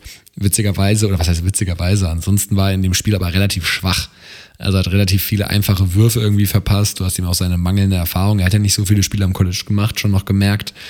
Hm, auch, dass er seinen eigenen Reads noch nicht so vertraut. Also auch Lance hat quasi in der Preseason bisher genau das gezeigt an Stärken, was er hat. Ne? Diesen diesen Arm, den er natürlich hat, dass er natürlich am Boden als, als Runner, auch als Scrambler einiges leisten kann. Aber als Passer ansonsten ist er jetzt nicht wirklich akkurat. Ist natürlich eine spannende Diskussion, weil sie für ihn natürlich auch sehr viel aufgegeben haben im Draft. Das hatten wir auch schon mehrmals besprochen. Da bin ich aber auch noch so, dass ich glaube, Garoppolo wird am Anfang starten. Aber ich bin jetzt nicht mehr so eindeutig, wie es vor drei, vier Wochen war. Ja, Lance gibt ja diese unglaubliche Big Play Ability, die du halt von Garoppolo nicht so bekommst, also nicht auf die Art und Weise. Ne? Lance kann aus dem Nichts, kann er da irgendwie eine Bombe, das, das Feld runterwerfen, unglaublichen Ball und schon hast du irgendwie einen Touchdown, das kriegst du mit Garoppolo einfach nicht. Auf der anderen Seite, du hast es ja schon angesprochen, teilweise einfache äh, Würfe, die er irgendwie verpasst hat, die er nicht, nicht reingebracht hat auch das Durchgehen der Reads, das war schon so ein bisschen ein Problem bei ihm auch. Jetzt hat man so in, der Preseason, was ja auch alles nicht schlimm ist. Ich meine, das sind ja alles immer noch Rookies, ne?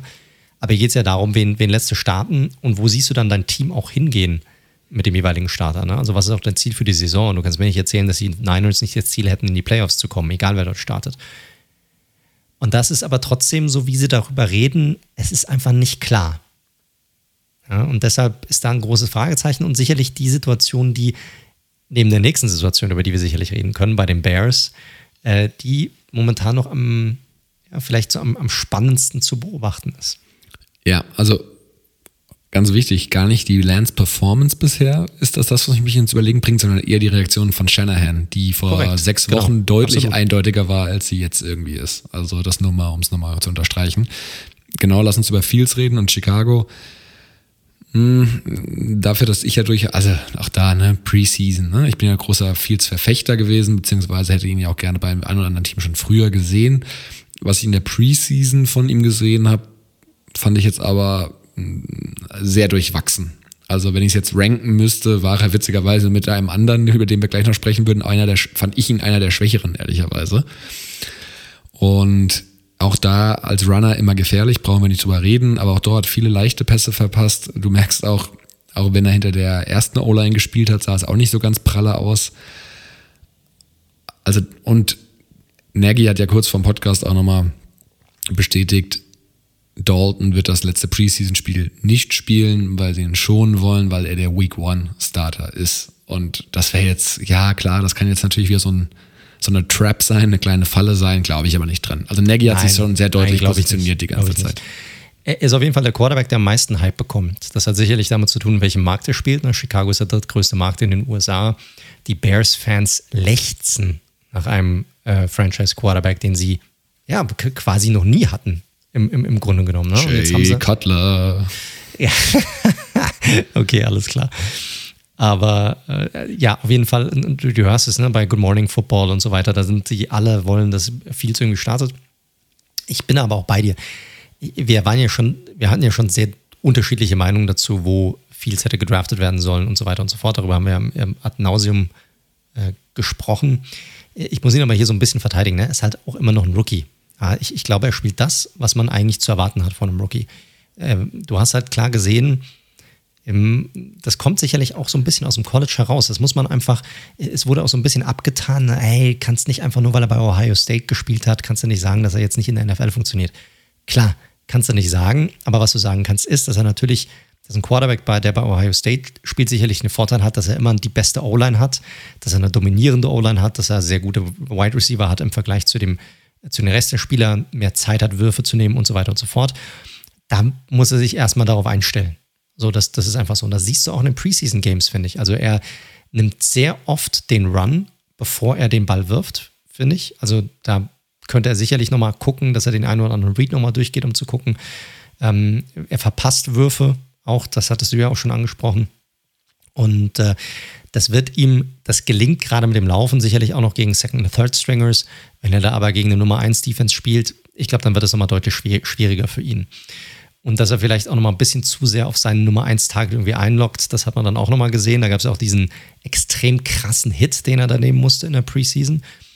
Ich weiß nicht, ob ihr, ob ihr das gesehen habt, Leute. Hast du es gesehen, Daniel? So mhm. das, ja, ja, das also, hatte ich ja schon gerade eben genannt gehabt. Also, ja, also das war, das war einfach extrem krass. Ich meine, an, an, meiner Stelle wäre ich Coach, ich hätte ihn da sofort rausgenommen, einfach um ihn auch so ein bisschen zu schützen davor.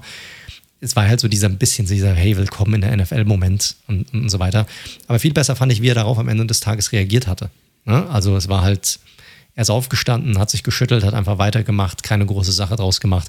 Und da sieht man schon so ein bisschen, dass er ja die, dieses Maturity-Level einfach hat ne, für, für einen Quarterback. Und ich finde, er macht einen sehr guten Eindruck. Er macht einen sehr ruhigen Eindruck. Er lässt sich jetzt irgendwie nicht irgendwie stressen durch irgendwas. Aber der wird noch Zeit brauchen. Das ist einfach so. Ja, ich wird, also ich glaube nicht, dass er starten wird. Ich glaube, Nergi, dass er dort starten lassen wird. Und dann ist die Frage, wie gut sie, wie gut das Bears-Team vorankommen wird. Ja, wenn sie gewinnen mit Dalton, glaube ich schon, dass er Dalton weiterhin ähm, äh, starten wird, weil man darf nicht vergessen, Nagy ist auf dem Hot Seat. Das ist so. Das ist anders als zum Beispiel bei Brian Flores in, in Miami, der sicherlich auch, ne, wo es die Sache gab letzte Saison zwischen Fitzpatrick und Tour, wo einfach Fitzpatrick deutlich besser aussah als Tour, aber man hat dann trotzdem Tour starten lassen, wo man einen positiven Rekord hatte. Äh, das ist hier ein bisschen anders, weil Nagy muss gewinnen, glaube ich, um seinen Job zu behalten. So, und äh, kann sein, dass äh, Fields irgendwann Mitte der Saison vielleicht dann doch nochmal die Chance bekommt und reinkommt, aber wenn, dann nur, wenn er wirklich bereit ist, und ich glaube auch wenn, dann nur, wenn die Bears einen negativen Rekord haben. Ja, bin ich zu 100% bei dir. Ähm, Fields könnte tatsächlich so ein bisschen die Insurance Policy oder letzte Patrone auch noch für Nagy sein. Ne? Also jetzt mal einfach mal ein wirklich gesponnenes Szenario, aber sie stehen, keine Ahnung, zwei und vier oder zwei und fünf. Playoffs sind sicherlich trotz dessen, dass wir sie schwächer sehen, dazu kommen wir ja gleich noch, das Ziel bei den ähm, Bears. Und dann könnte ich mir schon noch zielen, wenn dann Fields reinkommt und du siehst so eine ganz gute Entwicklung mit Fields und Nagy, der ja auch durchaus ein Quarterback-freundliches Scheme spielen lassen kann, wenn er möchte. Und dann hat er sozusagen, wenn es dann nochmal ein Meeting gibt am Ende der Saison mit dem, mit dem GM, mit dem, wobei der ist ja auch noch erzählt, mit dem Own, mit der, mit den Ownern, dann halt nochmal, ja, guck mal hier, unser Rookie QB, ich habe den doch jetzt aufgebaut, äh, oder das waren doch gute Sachen, die er da gezeigt hat, lass mich doch mal ins nächste Jahr mit ihm gehen. Das könnte noch so ein bisschen das Szenario sein. Aber wie gesagt, das ist hypothetisch. Ähm, ansonsten bin ich ja komplett bei dir. Dalton wird starten. Das sehen wir, glaube ich, alle so, wenn da jetzt keine Verletzung mehr dazwischen kommt. Und dann würde es mich auch nicht wundern, so wie ich die Bears einschätze, wenn dann im Laufe der Saison Fields übernimmt eine Sache oder eine Diskussion, die in diesem Zusammenhang ja auch jetzt sehr oft diskutiert wird oder die jetzt hochkam in den letzten Tagen, war halt die O-Line auch bei den Bears. Ne? Die ist natürlich gebeutelt, die ist sehr schwach. Und da gibt es die Diskussion gerade auch, lässt du deinen Rookie-Quarterback hinter so einer O-Line spielen, gegen solche Pass-Rusher, die er äh, gegen die er spielen wird, wie ein Aaron Donald, wie ein Miles Garrett. Und dann gibt es da so ein bisschen unterschiedliche Lager. Die einen sagen, das ist doch egal, irgendwann muss er ja diese, gegen diese Spieler auch spielen, muss sich irgendwie darauf einstellen und vorbereiten. Und dann hast du das andere Lager, das sagt, ja, das stimmt zwar schon irgendwie, aber es spielt sicherlich auch irgendwie, ich sag mal, in der Karriereentwicklung oder in der Weiterentwicklung des Quarterbacks eine Rolle, dass er eine, äh, dass er gut drauf ist, ne? dass er auch äh, ein gewisses ähm, Selbstvertrauen hat in seine eigenen Fähigkeiten. Und wenn er halt nur auf dem Rücken liegt oder irgendwie fünf, sechs, sieben Mal gesackt wird pro, pro Spiel, dann je nachdem, welche mentale Stärke dieser Spieler hat, ich sehe, ich sehe jetzt nicht, dass er jetzt irgendwie schwach wäre in dem Bereich, also so macht er nicht den Eindruck, aber es könnte dazu führen, dass du dann einen Quarterback hast, der vielleicht irgendwann nicht mehr sich selbst vertraut oder in seine Fähigkeiten irgendwie nicht vertraut und, und dadurch die Weiterentwicklung irgendwie stoppt. Also jetzt mal so ein bisschen rumgesponnen. Wie, wie siehst du das? Also wäre das für dich ein Hindernis jetzt hier in, in, in, diesem Zusammenhang oder bist du eher so bei der, bei der ähm, einen Fraktion oder bei der anderen oder irgendwo zwischendrin? Naja, ich finde, es hängt immer davon ab, so welche Schwächen hat da ein Rookie QB noch, ne? Sind es eher so technische Sachen irgendwie, ne, wo du an der Footwork irgendwie arbeiten musst, wo die Mechanics vielleicht nicht ganz sauber sind. Grüße an Carson Wentz an der Stelle. Oder ist es halt irgendwie so Game Speed, ne, und Decision Making etc. Und letzteres lernst du, glaube ich, ne, ins kalte Wasser werfen. Das lernst du halt leider, auch wenn es dann mal wehtut, am besten auf in einem auf der großen Bühne. In der NFL, bis das Spiel dann, wir hatten es auch schon gesagt, dann halt irgendwann dich, du das ein bisschen besser lesen kannst, es langsamer wird, als es vielleicht am Anfang ist, wenn das irgendwie alles so super schnell abläuft. Und dementsprechend ist Fields für mich schon Kandidat. Äh, ich meine, ich bin jetzt kein QB-Coach, aber ich glaube, alles, was ich so lese und von ihm sehe, sieht jetzt rein, was die Themen angeht, schon ganz gut aus. Und ich glaube, die Schwächen, die er, er hat, die wird er eher im Spiel lernen, als wenn er da jetzt hinter Dalton lange sitzt, ehrlich gesagt ich bin da auch, ich bin da auch bei dir. Ich glaube, das sollte jetzt kein Ausschlusskriterium sein, ihn starten zu lassen. Ich glaube, das Ausschlusskriterium sollte sein, wie entwickelt sich dein Team, wie gut bist du drauf in der Saison, wie sieht Dalton aus. Und darauf basierend triffst du dann einfach deine Entscheidung. Wie du gesagt hast, könnte das ein oder andere Szenario natürlich auch noch eintreffen, wo Nagy auch denkt, okay, das ist jetzt so meine letzte Patrone, die ich habe, wird sicherlich hier auch noch mal eine Rolle spielen. Du hast angesprochen, ne, wenn das Spiel langsam oder zu schnell ist für einen Quarterback, äh, für einen und zwar sozusagen den Highland der Rookie-Quarterbacks in, in dieser Draftklasse, äh, scheint das Spiel momentan noch ein Ticken zu schnell zu sein. Und äh, wir reden hier von Trevor Lawrence, dem letzten hier im Bunde sozusagen. Der sieht bisher nicht so prickelnd aus in der Preseason, was man gesehen hat. Nee, gar nicht. Ich habe von heute Nacht nur wirklich so ganz kurze Snippets gesehen. Also das Spiel der Jaguars, das zweite Preseason-Spiel gegen die Saints war ja erst heute Nacht. Da hat ein anderer Quarterback eher geglänzt, und zwar James Winston auf der anderen Seite, aber das ist jetzt an der Stelle nicht das Thema. Lawrence sah im ersten Spiel schon nicht wirklich gut aus, fairerweise auch, ne, auch da eine O-Line wieder eine Baustelle, die mit Ansage ist, ehrlich gesagt, muss man sagen. Also es kommt ja. nicht überraschend. Und äh, ja, Lawrence hat auch da weiterhin Schwächen, ist nicht so akkurat, also wir hatten ja von, von Erwartungshaltung gesprochen, ne? Mac Jones macht genau das, was man so von ihm erwartet hat. Und Zach Wilson überzeugt so ein bisschen. Bei Lawrence dachte man halt einfach, der ist NFL-ready. Ja, das Entire Package halt einfach. Richtig. Und so wirkt er in der Preseason noch nicht, auch gegen die, du hast ja angesprochen, Second und Third String Defender. Also wer da jetzt, wir hatten die äh, Jaguars ja vor nicht allzu langer Zeit durchgenommen und kommen, so viel kann man ja schon mal sagen, auch gleich nochmal zu ihnen. Aber da auf jetzt eine, einen riesen, riesen Sprung zu hoffen bei den Jaguars, auch wenn wir Preseason jetzt nicht überbewerten wollen, das sehe ich noch nicht auf Basis dieser Performance bisher. Wie du schon gesagt hast, vollkommen okay auch. Aber sicherlich, was die Erwartungshaltung angeht, ist eher so einer, wo man sagen würde, rein Preseason-mäßig ein bisschen underperformed, weil er, weil man in gewissen Sachen und Elementen des Spiels schon weiter gesehnt oder ge, ge, ja, gewähnt hat. Ja, vor allem basierend darauf würde ich nicht davon ausgehen, dass dieses Team irgendwie viele Spiele gewinnt. Also wenn du siehst, wie, wie er sich momentan schlägt, ähm, muss man einfach sagen. Und, und man hört Gerüchte, dass es tatsächlich eine echte, ein echtes QB-Battle geben soll in Jacksonville. Also dass angeblich nicht klar sein soll, ob Lawrence wirklich der Week One Starter ist oder ob nicht vielleicht auch mal Gardner Minshew wenigstens vorübergehend sozusagen als Platzhalter die Chance bekommt, das Team zu Beginn der Saison zumindest in diese Saison reinzuführen. Ja, aber glaubst das du, das ist nur, das, das glaubst du nicht? Nee. Okay. nee. Das ist Urban Meyer, bla bla bla. Ähm, ist, kann er ja machen. Bla bla bla, es ist einfach nur bla bla bla. Dann lache ich mir einen Arsch ab. Aber äh, Thomas Doll für alle, die jetzt keinen Plan haben, worum es geht. Richtig, richtig. Äh, legendäre PK damals beim BVB. Ja, also Lawrence sieht nicht gut aus, das ist die eine Geschichte. Äh, es ist aber zu viel Hype und du hast ihn ja auch schon berechtigterweise so in Anführungszeichen als den Highland in Jacksonville gesehen, die ja auch nach einem äh, Franchise QB lechzen, den sie ja auch noch nicht so richtig hatten.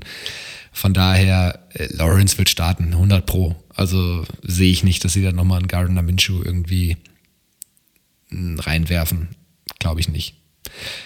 Ja, was Lawrence nicht helfen würde, ich hatte gerade eben, wir haben hier noch parallel nochmal Twitter offen, also äh, Etienne offiziell auf der Injured Reserve, also damit. Damit ist er raus für die Saison. Exakt, genau. Ja. Also auch nochmal so zur Erklärung, jetzt jemand, der auf der Injured Reserve landet, der ist raus für die Saison. Einzige Möglichkeit für diesen Spieler, noch irgendwie in der Saison zu spielen, ist, wenn es, ähm, soweit ich weiß, so eine Art Injury Settlement gibt mit dem Spieler, äh, sodass er sozusagen dann gewaved wird. Der Spieler kriegt dann irgendwie halt Kohle vom Club und hat dann doch dann die Möglichkeit, mit einem der anderen Teams dann zu sein und möglicherweise dort noch Spielpraxis zusammen. Das ist natürlich bei einem Erstrunden-Pick, den du gerade gedraftet hast, wird das nicht der Fall sein. Den willst du ja über mehrere Jahre bei dir auf dem Roster haben. Wäre interessant. Äh, deshalb ist ja, direkt Injury Settlement, alles klar und raus. Äh, nee. Und äh, deshalb werden wir Travis Etienne definitiv diese Saison nicht mehr erleben dürfen. Schade. Ja, definitiv. Sehr, sehr schade. Gut, ich glaube, damit sind wir aber jetzt nach knapp über einer Stunde äh, durch mit den ganzen News für diese Woche und können dann rübergehen gleich in unser Power Ranking. Aber vielleicht nochmal so ein paar Kleinigkeiten in eigener Sache, Leute. Und zwar aus der Community äh, kam doch mehrfach die Anfrage, und da hatten wir auch in den letzten Wochen schon mal drüber gesprochen, ob wir nicht eine Art Fantasy-Liga machen wollen. Und äh, Daniel und ich sind so ein bisschen Fantasy-Muffel eigentlich. Wir sind da jetzt nicht so, da, Daniel noch eher als ich, aber äh, jetzt nicht so prickelnd unterwegs. Aber wir haben gesagt, hey, wenn die Community da irgendwie Bock drauf hat, dann fragen wir doch einfach nach, wie viele Leute denn wirklich Interesse daran hätten. Und haben über Social Media Kanäle nachgefragt. Und da sind da doch tatsächlich einige, äh, ja, ich sag mal, Nachrichten reingekommen, wo die Leute gesagt haben, hey, da hätten wir echt voll Bock drauf. Einige, die sich noch unschlüssig sind, ein paar, die auch gar keinen Bock haben, was ich auch absolut nachvollziehen kann. äh, aber ähm, alles in allem äh, könnte da schon eine ziemlich hohe Anzahl an Spielern reinkommen. Und ähm, wollte nur kurz sagen, wir sind jetzt gerade in äh, Talks mit dem einen oder anderen Zuhörer, die sich bereit erklärt haben, sowas unter Umständen dann auch aufzuziehen, sozusagen als, als Community Manager, Community Leiter äh, und werden hier relativ zeitnah in den nächsten Tagen dann auch gucken, äh, wie wir das Ganze dann aufziehen wollen und aufziehen würden und würden euch dann auch zeitnah Bescheid geben, wenn ihr Bock habt mitzumachen, wo ihr euch anmelden müsstet, wie das Ganze ablaufen würde. Wir werden und wollen es natürlich so simpel und einfach wie möglich halten. Es soll nicht zu kompliziert sein. Es sind sicherlich auch einige da, oder werden sicherlich auch einige dabei sein, die vielleicht das noch nie gemacht haben. Also es soll einfach Spaß machen und Bock machen. Wie wir das Ganze aufziehen werden, sagen wir euch dann noch Bescheid. Deshalb auch am besten ja, nicht erst warten, bis wir dann nächste Woche unseren Podcast wieder aufnehmen, sondern am besten direkt uns folgen auf unseren Social Media Kanälen. Entweder auf Twitter unter dem Handle at redzone underscore live oder auch über Instagram unter, red, unter dem Handle at redzone.live. Dort werden wir definitiv die ersten Informationen dann direkt rein, raushauen wo es dann zur Anmeldung gibt, geht, wie ihr euch anmeldet, etc. Ja, so schaut's aus. Da wird dann sicherlich nochmal ne, ein Post oder ein Comment, yo, bin dabei, wird nicht ausreichen. Da werden wir sicherlich auch nochmal Mailadressen brauchen, etc. Ähm, aber ja, gut, das wir, alles ja. zu gegebener Zeit dann. Genau, also wir sind jetzt gerade am Schauen, mit welcher Plattform wir das machen wollen. Wie gesagt, es soll sehr einfach und ähm, selbsterklärend alles sein, damit die, damit ähm, er es auch einfach nur bockt am Ende des Tages. So, ich glaube, das war Nummer 6. Ähm, so, kommen wir noch eine weitere Sache, die wir dieses Jahr natürlich auch machen werden, einfach aus dem Themengrund, weil es für uns so ein bisschen ja, ein Weg oder ein Mittel ist, etwas Gutes zu tun am Ende der Saison. Und das ist unser jährliches Tippspiel. Wir hatten das letztes Jahr auch schon gemacht. Hier sind wir auch gerade am Schauen, ähm, über welche Plattform wir das dieses Jahr handeln wollen oder machen wollen. Auch hier wollen wir euch dann die Möglichkeit geben, für jeden, der Lust hat, daran teilzunehmen oder dann, dann Zugang dazu zu bekommen und einfach mitzutippen. Soll relativ easy sein. Win, lose, that's it. Und wir machen es ja so, dass wir am Ende der Saison hingehen und gucken, okay, wie viele richtige Tipps hatten wir einfach und äh, diese, die Anzahl der richtigen Tipps zählt dann jeweils ein Euro, tun wir dann zusammen sozusagen und haben dann einen Gesamtbetrag, den wir dann, der Sieger des Tippspiels kann dann sozusagen eine ähm, Organisation auswählen, äh, wohin das Geld gehen soll, wohin das Geld gespendet werden soll. Und ihr könnt dann natürlich auch wunderbar mitmachen. Wir würden dann am Ende der Saison so eine Art Spendenaufruf dann machen und dann könnt ihr Gut, das können wir natürlich dann nicht nachvollziehen. So eine Plattform haben wir jetzt leider nicht gefunden dafür, aber wenn ihr das für euch auch so machen wollt, dann könnt ihr hingehen und sagen, hey, ich hatte so und so viele richtige Tipps. Wir werden dann eine Spendenaktion machen und wenn ihr dann dort sozusagen für jeden richtigen Tipp einen Euro dann da drauf zahlen wollt, könnt ihr das dann gerne auch machen und dann auch mitmachen oder einfach Bock haben mitzutippen.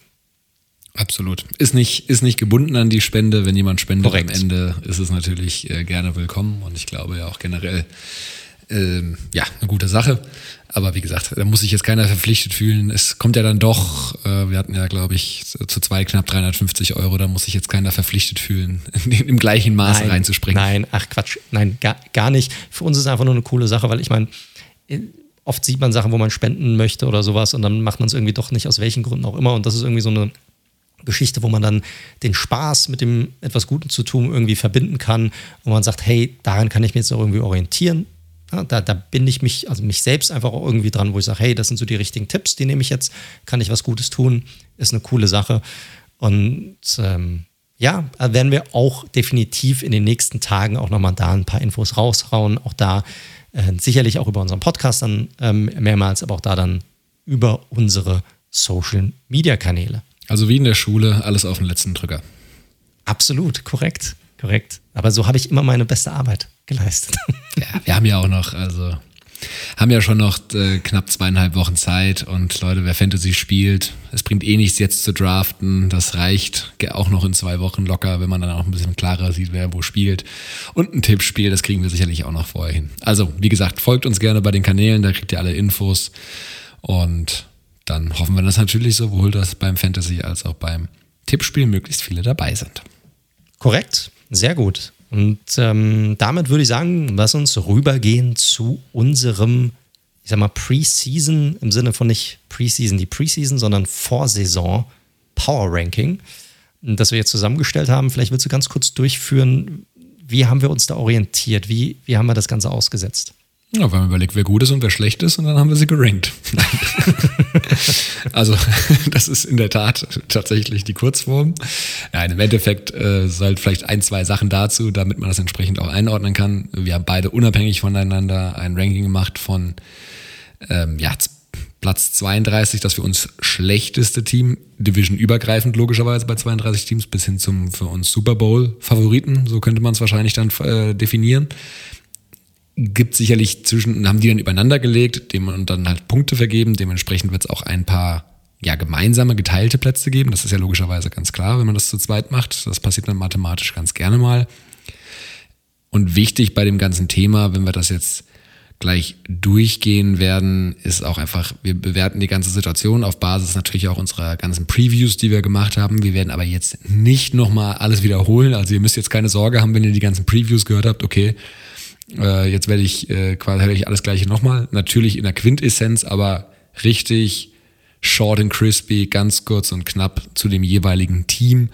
Ähm, da, wo wir uns vielleicht uneinig sind, wie stark wir sie sehen, da werden wir sicherlich nochmal drüber diskutieren, aber wir werden jetzt nicht nochmal jede Position Group ähm, analysieren, ähm, sondern wirklich relativ schnell einfach das Ranking durchgehen, wie wir die Teams einschätzen.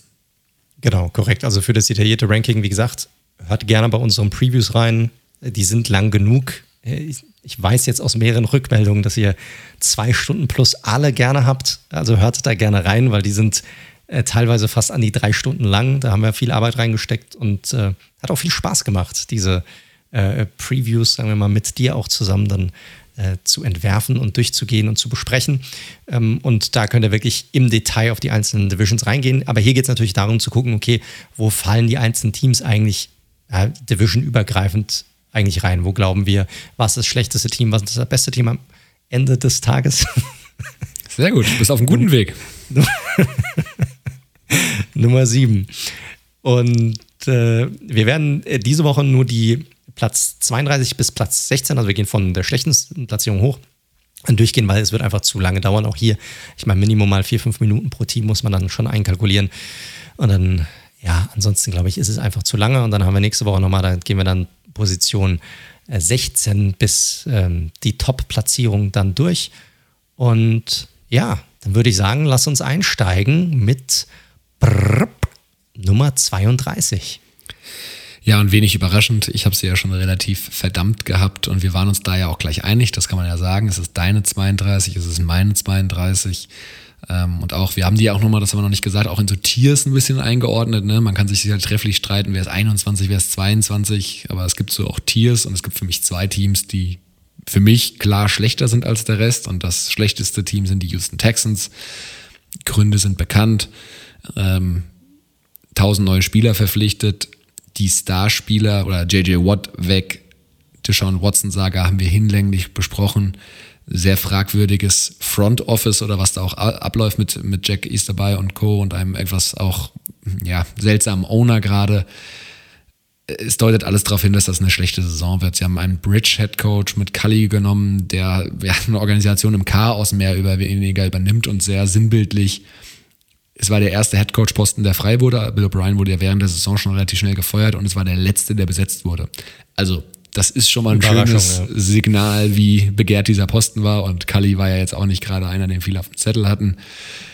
Und wenn man sich ganz kurz auch nochmal das anschaut, was auf dem Rasen wirklich nominell an Spielernamen da steht. Offense, die kann noch ein Stück weit okay sein, sage ich mal, mit dem Running Back Room und den Receivern und der O-Line Defense wird für mich, ich hatte es schon mal gesagt, alles als, wenn sie besser sind als, als wenn sie nicht zu den drei schlechtesten Defenses der Liga gehören, wäre ich mega obwohl ich sagen muss, Obwohl ich sagen muss, ich finde die Texans, die haben mir eigentlich ganz gut gefallen bisher in der Preseason. Also überraschenderweise. Auch da, ja, ich, ne, ich, ich nehme jetzt meinen Satz von vorhin zurück und sage, hey, äh, darf man jetzt nicht zu viel reinlesen, aber so schlecht haben die bislang nicht ausgesehen auch wenn ich sehe, ich will da jetzt nichts ändern an meinem Ranking, ich sehe es immer noch weiterhin genauso, ne? da werde ich mich jetzt nicht verleiten lassen. Aber das kann man ruhig mal erwähnen. Kann man erwähnen, definitiv, aber ich glaube, Texans-Fans haben sich auch schon damit abgefunden, dass sie nächstes Jahr, nächstes, oder nächstes Jahr sehr hoch picken werden. Denn ja, wenn in der Defense Spieler wie Justin Reed oder so ein Run-Stopping-Linebacker, Tackle-Monster, Zach Cunningham deine Starspieler sind, dann kann das eigentlich per se schon mal keine sehr gute Defense sein und dementsprechend, wir brauchen ja nicht, wir sind uns einig, Texans für uns beide Platz 32. Gibt es auch eine Quarterback-Controversy, meinst du? Nee. Also, weil Davis, Davis Mills sei ja bisher, also hat ja auch viel Spielzeit bekommen, sah ja auch gar nicht so verkehrt aus bisher in der, in der Preseason. Oder glaubst du, es ist ganz klar Tyra Taylors Job? Das wird Tyra Taylors Job sein. Diesen Mills-Pick, da brauchen wir jetzt nicht nochmal, den hatte ich ja eh nicht verstanden, weil wenn sie, sie werden hochpicken und dann werden sie auch meiner Meinung nach safe wieder auf QB gehen. Deswegen weiß ich nicht so genau. Vielleicht gucken sie sich Mills das eine oder andere Mal eine Saison an. Zeit für Experimente sollten sie haben, denke ich. Aber ganz ehrlich, ich hatte es schon mal gesagt, mehr als drei Siege würden mich sehr, sehr wundern und dementsprechend für mich das schlechteste Team der Liga. Ja, für mich auch. Da gibt es eigentlich gar nicht groß irgendwas hinzuzufügen. Das ist für uns beide ganz klar die Nummer 32 auf dieser Liste und ist, ja, sie können uns eigentlich nur positiv überraschen darauf basierend. Wenn man es positiv formulieren will, ja. Bleiben wir doch positiv. Wir sind doch ein positiver Podcast. Schauen wir mal. Also, liebe Texans, ihr könnt uns nur positiv überraschen. Äh, genauso wie das nächste Team hier auf der Liste, und zwar Nummer 31. Und das sind bei uns die Detroit Lions. Auch hier sind wir uns relativ einig gewesen. Du hast ja auf 31 gerankt gehabt, ich auf 30 gerankt gehabt. Kombiniert kamen wir da hier insgesamt auf Position 31. Und das hat mehrere Gründe. Also ich stelle jetzt mal zuerst so ein bisschen das Positive raus. Ne? Also was man positiv sehen könnte, wenn man auf diese Situation positiv drauf schauen wollen würde. Du hast einen neuen GM da, der sicherlich auch schon Arbeit geleistet hat in der Offseason. Du hast einen neuen Coach, beziehungsweise neue Coaches.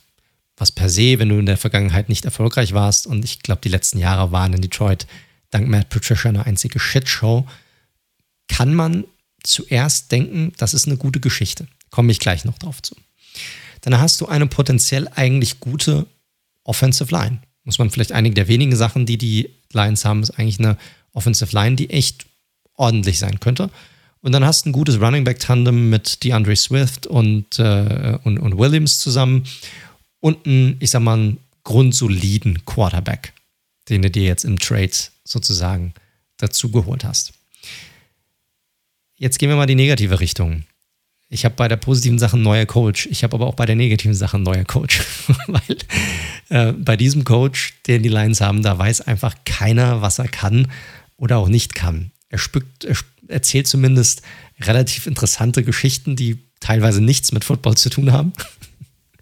ist, ähm, ist sehr direkt in seiner Ansprache, aber auch irgendwie zwar direkt, aber ich, man weiß nicht, ob man ihn wirklich ernst nehmen kann mit dem, was er sagt oder nicht sagt. Äh, letztens, äh, ich weiß nicht, was ein Spieler das war, ich glaube, es ein Panther oder Longsnapper oder sowas, der Ewigkeiten bei den Lions war, den hat er, musste irgendwie bei seinem 40. Geburtstag oder so, hat er ihn entlassen.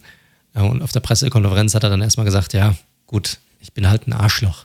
Also Dan Campbell, der Headcoach, von dem wir sprechen ja, weiß nicht, ob man das so titulieren muss oder so sagen muss. Es ist halt einfach, keiner weiß, was der Typ wirklich drauf hat. Ob er jetzt wirklich eher so ein Clown ist oder ob er wirklich ein Coach ist, der hier irgendwie na, was komplett Neues reinbringen kann und dieses Team irgendwie auf ein anderes Level hieven kann. Der Coaching-Staff ist sicherlich interessant, da hat er erfahrene Leute dabei, ne? zum Beispiel Anthony Lynn, hatten wir ja auch schon drüber diskutiert als Offensive Coordinator. Aber bleiben wir mal beim Team, ich meine, das ist ja ein, das ist ja zusammengestellt aus Spielern momentan, die entweder keiner haben wollte, ja, oder halt extrem jungen Spielern und Rookies. Teilweise Spieler, die ein bisschen geflasht haben, auch gerade ja, unser, äh, unsere halbdeutsche Hoffnung, ne, Amara St. Brown, ähm, die, die auch schon geflasht hat jetzt in der Preseason, das sah ganz okay aus. Aber das wird nicht reichen, um wirklich irgendwie gut mitzuspielen. Also so sehe ich es zumindest nicht. Und ist auch wirklich kein echter oder siehst du es anders? Also ich sehe jetzt keinen echten herausragenden Spieler irgendwie auf diesem gesamten Roster, wo du sagst, boah, das ist aber ein echter Star, der könnte wirklich helfen, dass die anderen irgendwie um ihn herum besser sind oder sowas. Sehe ich jetzt nicht. Und deshalb ist es für mich auch folgerichtig, dass die Lions so weit unten sind in unserem Power Ranking. Ja, du hast schon angesprochen, also die stärkste Unit sollte eigentlich schon die O-Line sein, die ist wirklich gut bestückt, gerade wenn man dann noch überlegt, dass Sewell klar Rookie hinzukommt haben dann dahinter mit DeAndre Swift einen Running Back, den ich sehr mag und der letztes Jahr in seiner Rookie-Saison auch schon viel gezeigt hat und so aus einer kontrollierten Offense irgendwie viel TJ Hawkinson, das ist glaube ich kein Teil, ist kein Fantasy-Tipp mehr, aber der wird glaube ich viele Targets sehen, weil Receiver haben sie mehr oder weniger keinen. Und so kannst du in der NFL nicht gewinnen. Und die Defense hat nominell zwar eigentlich ein paar spannende Namen, aber die hat wenig bis nichts gezeigt letztes Jahr. Und ich glaube auch nicht, dass das so schnell gefixt wird. Ähm, von daher kann ich die Lions auch nicht stärker einschätzen als 31, weil zu viele Fragezeichen, auch von Headcoach angefangen und die O-Line alleine als starke Unit reicht mir da nicht für eine höhere Position. Richtig, korrekt. Damit Nummer 31 geht zu den Detroit Lions bei uns in unserem Power Ranking. Kommen wir zu Nummer 30. Das ist so ein bisschen das erste Team, wo wir ein bisschen auseinanderlagen. Ich meine, immerhin vier Plätze. Muss man sagen, du hast sie ein bisschen besser eingeschätzt als ich. Und zwar Nummer 30 unserer Liste sind die Cincinnati Bengals. Ja, ich kann, glaube ich, auch relativ ja, leicht begründen, warum, wie ich dazu gekommen bin. Für mich gibt es da schon einen, einen extremen Drop-off zwischen Defense und Offense. Ähm, sehr deutlich, muss man sagen. Die Offense ist natürlich gespickt mit vielen jungen Spielern, die sehr viel Talent haben, wo man auch nochmal schauen muss, ob die das ja, weiterhin so heben können. Burrow sah natürlich top aus in seiner Rookie-Saison. Klar, wie kommt er jetzt zurück nach seiner Verletzung? Aber ich glaube, der ist ein Typ, ich glaube jetzt nicht, dass der auf einmal Angst hat und panikt, sondern ich glaube, der kommt ja, genauso stark zurück, wie er wie er gegangen ist, mehr oder weniger. Sie haben natürlich ein super spannendes junges äh, Receiving Core mit Tyler Boyd, mit T. Higgins, mit Jamar Chase, der anscheinend aber ganz schön struggelt, was man so liest. Ähm aber, aber hallo, mein lieber Freund. Also nicht nur mit einer Sache, ne? Du hast Separation und der Typ hat auch die Dropsies. Also irgendwas ist, so ist. Bei ihm war ja auch schon beim, auf dem College ein gewisses Thema bei ihm, aber mittlerweile sowohl in den Preseason Games als auch im Training lässt er wohl den ein oder anderen Ball fallen. Definitiv. Jetzt habe ich gerade eben auch, das ist das Schöne, während des Podcasts gibt jetzt wohl auch noch irgendeine Anzeige seiner äh, schwangeren Freundin wegen häuslicher Gewalt. Also so ein schönes Thema kommt jetzt da auch noch mit rein. Also da wird gerade nichts ausgelassen, von daher mal gucken. Ähm, und Joe Mixon natürlich auch noch auf Skillpositionen. Das Spiel, also offensiv, auch wenn die O-Line sicherlich noch Fragezeichen hat, ähm, finde ich, sieht das eigentlich schon relativ vielversprechend aus ja, Defense jetzt halt, ne, Kyle Lawson weg, Dre Hendrickson sind wir uns beide nicht so sicher, Osai jetzt verletzt, sehr viele Fragezeichen auf Bereich Cornerback, Safety Duo ist zumindest gut, aber die größte Fragezeichen für mich oder das größte Fragezeichen ist der Head Coach. Ich halte von dem, was ich bisher von Zach Taylor gesehen habe und von den Head Coaches, die ich bewerten kann, also die ganzen First-Time Head Coaches kann ich ja noch nicht de facto bewerten, wer Zach Taylor, da fällt mir jetzt kein anderer an, den ich als schwächeren Headcoach aktuell bewerten würde von dem, was ich von ihm gesehen habe. Ich auch nicht. Ich auch nicht. Also du hast ja, also wenn ich mir Headcoaches angucke, du hast, für mich gibt es immer zwei Komponenten. Das eine ist, wie sind sie während dem Spiel?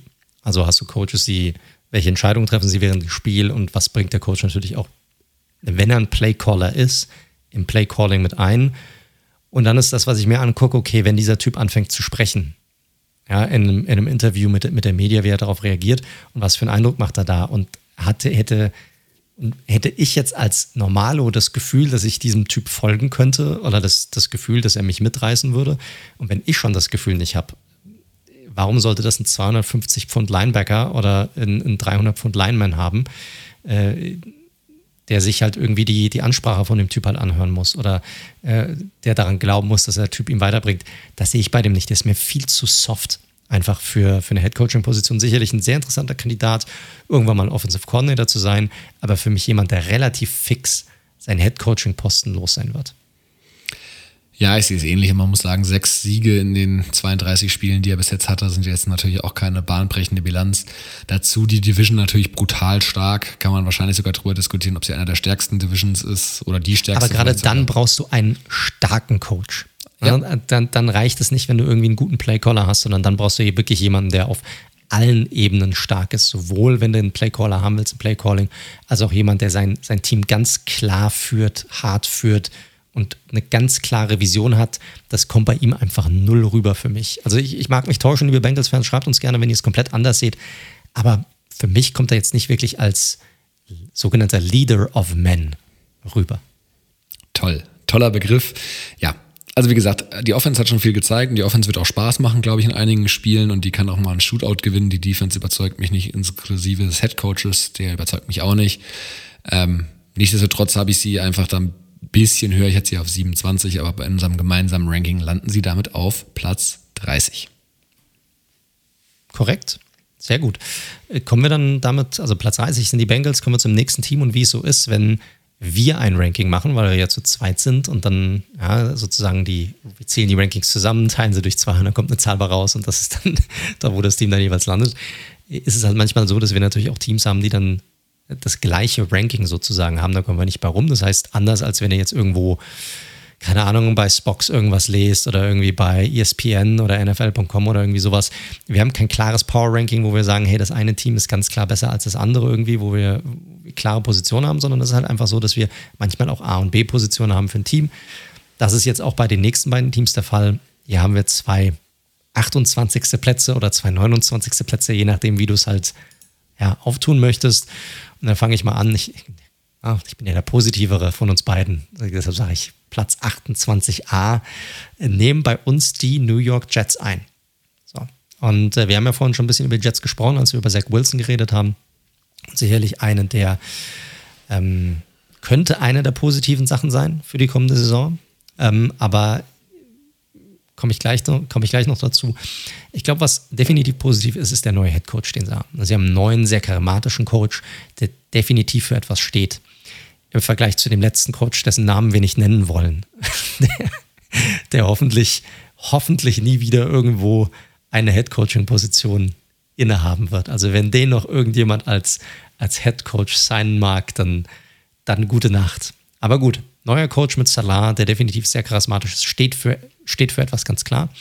Äh, sie haben auch einen interessanten Offensive Coordinator, den Salaya mitgenommen hat, ähm, LaFleur, den er von, von San Francisco hat. Ähm, und natürlich einen GM, der endlich machen kann und es auch gemacht hat in der, in, in der Offseason. Man hat neue, unverbrauchte Gesichter auch auf wichtigen Positionen, die auch frischen Wind reinbringen, Wide Receiver Position, auch in der Defense. Leider Gottes ist natürlich jetzt einer davon weggebrochen, ne, mit der schweren Verletzung von, von Lawson, ähm, der definitiv als Impact-Player eingeplant war. Das ist natürlich schwierig hier. Und man hat meiner Meinung nach einen ziemlich guten Wide Receiver Core und eine O-Line, die sich langsam macht. Sagen wir es mal so. Also das ist so ein bisschen auf der Haben-Seite für mich. Negative Seite ist für mich tatsächlich der Rookie QB. Egal wie gut Zach Wilson gerade aussieht, weil er ist halt immer noch ein Rookie QB. Du kannst nicht davon ausgehen, dass du wirklich eine geile Saison haben wirst mit einem Rookie QB.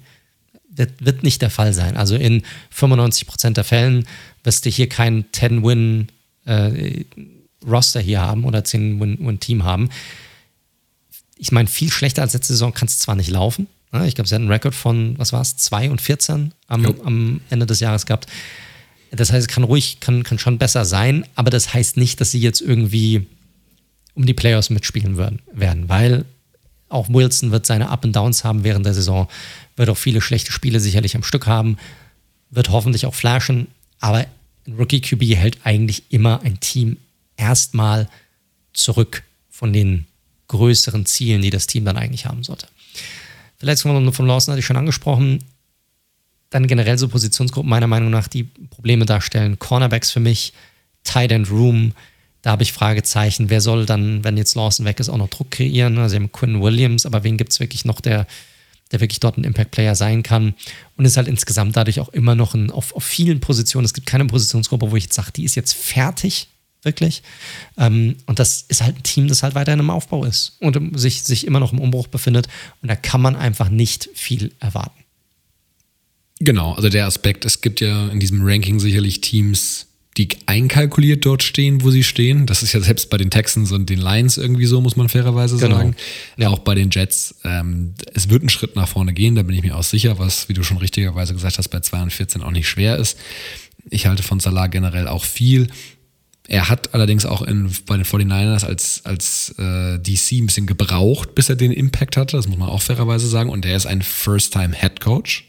Das muss man zumindest absolut. mal berücksichtigen. Absolut, absolut. Aber sei mir nicht böse, alles ist besser als Adam Gaze. Ja, gut. also, da, kann, so, da kannst du mir, äh, äh, First-Time-Head Coach hin oder her, du kannst mir nicht erzählen, dass er als Head Coach, ja, als, als Anführer dieses Teams, einen schlechteren Job machen kann als Adam Gaze.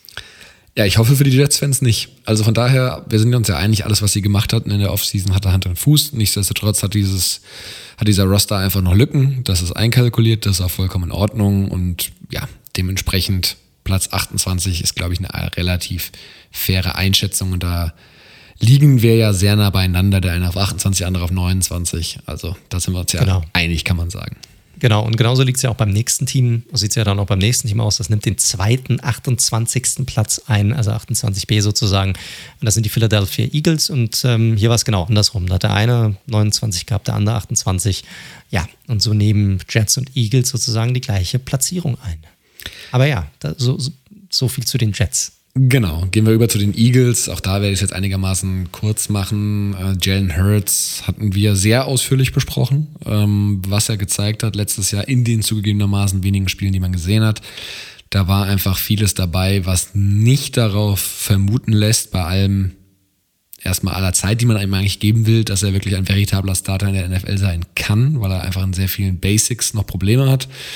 Und das ist einfach die wichtigste Position im Football. Deswegen ist da ein großes Fragezeichen. Ich bin mir bei Siriani auch noch nicht so ganz sicher. Da möchte ich nicht mehr zu sagen, weil er ist auch ein First-Time-Head-Coach und da möchte ich noch nicht den Stab komplett brechen.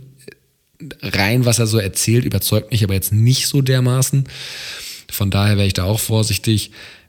Ich sehe da aber schon noch ein bisschen mehr Qualität. Sie haben eine O-Line, die wieder deutlich besser sein sollte. Sie haben die Defense ähm, sollte auch wieder ein bisschen mehr an das rankommen, was sie mal war und nicht so ein Scheunentor sein, gerade gegen den, gegen den Run, wie es letztes Jahr der Fall war.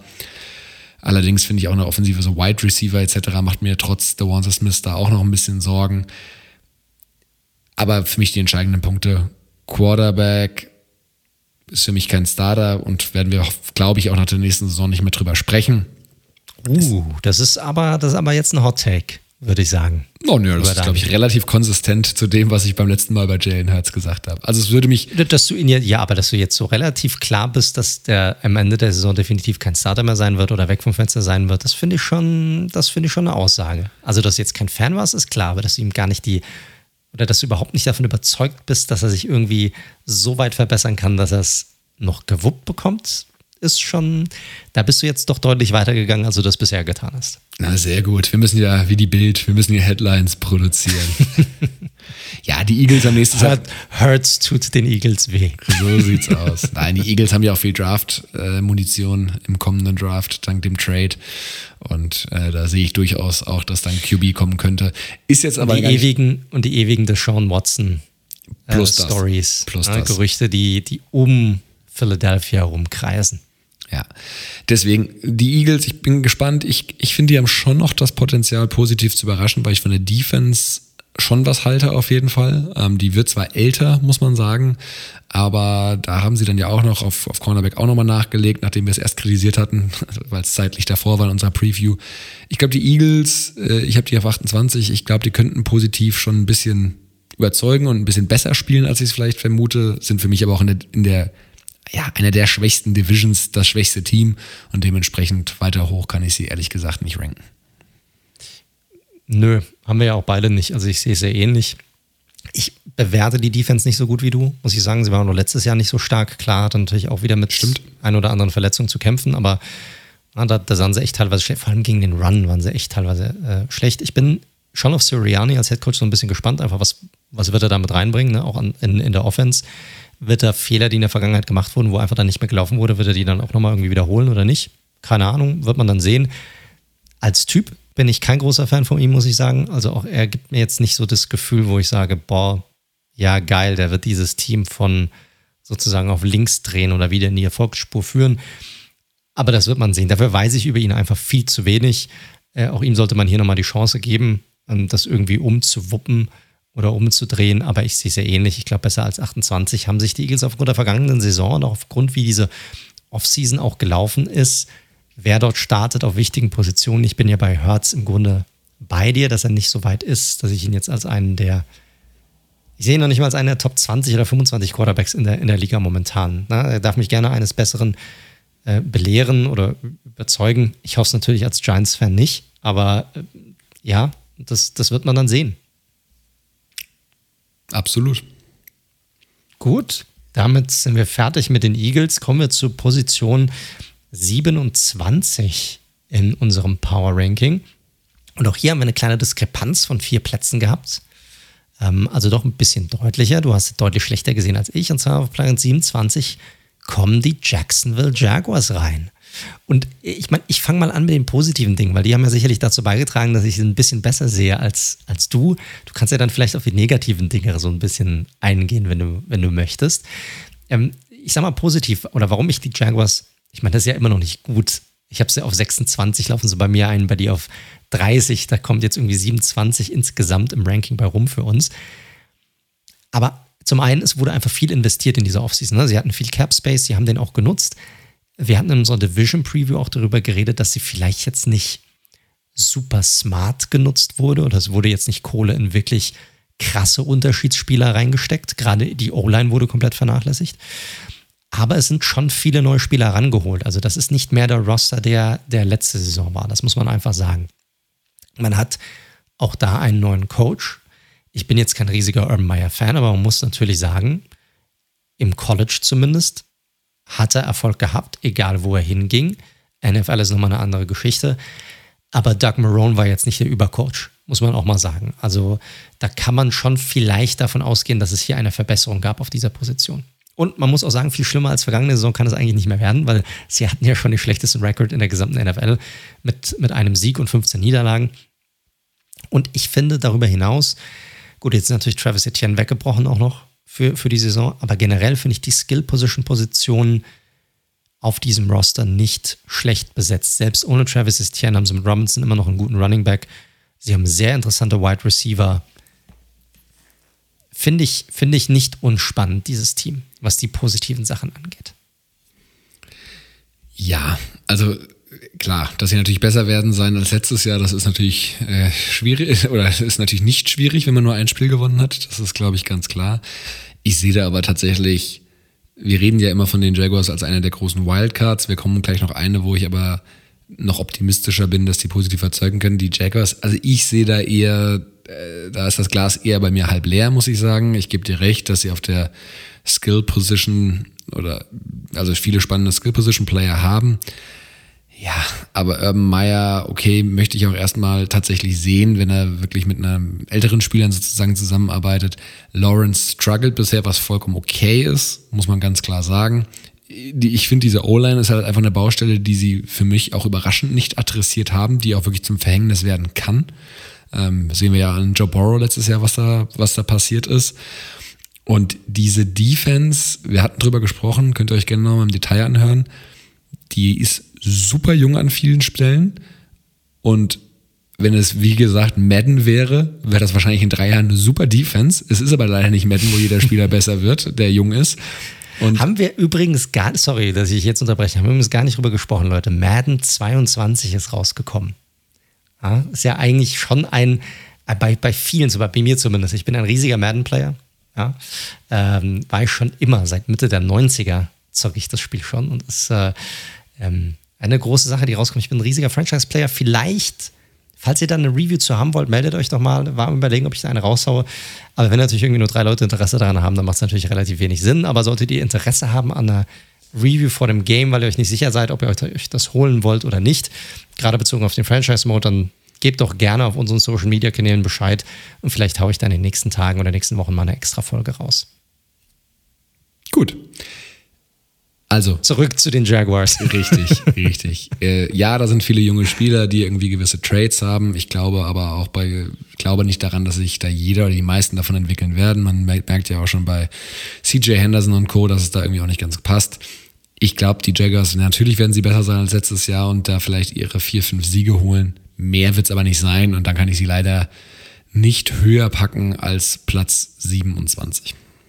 Also beziehungsweise insgesamt, bei mir waren sie auf Platz 30 tatsächlich. Ja, ich muss ganz ehrlich sagen, vielleicht stimme ich dir sogar in vielen Punkten jetzt hier zu.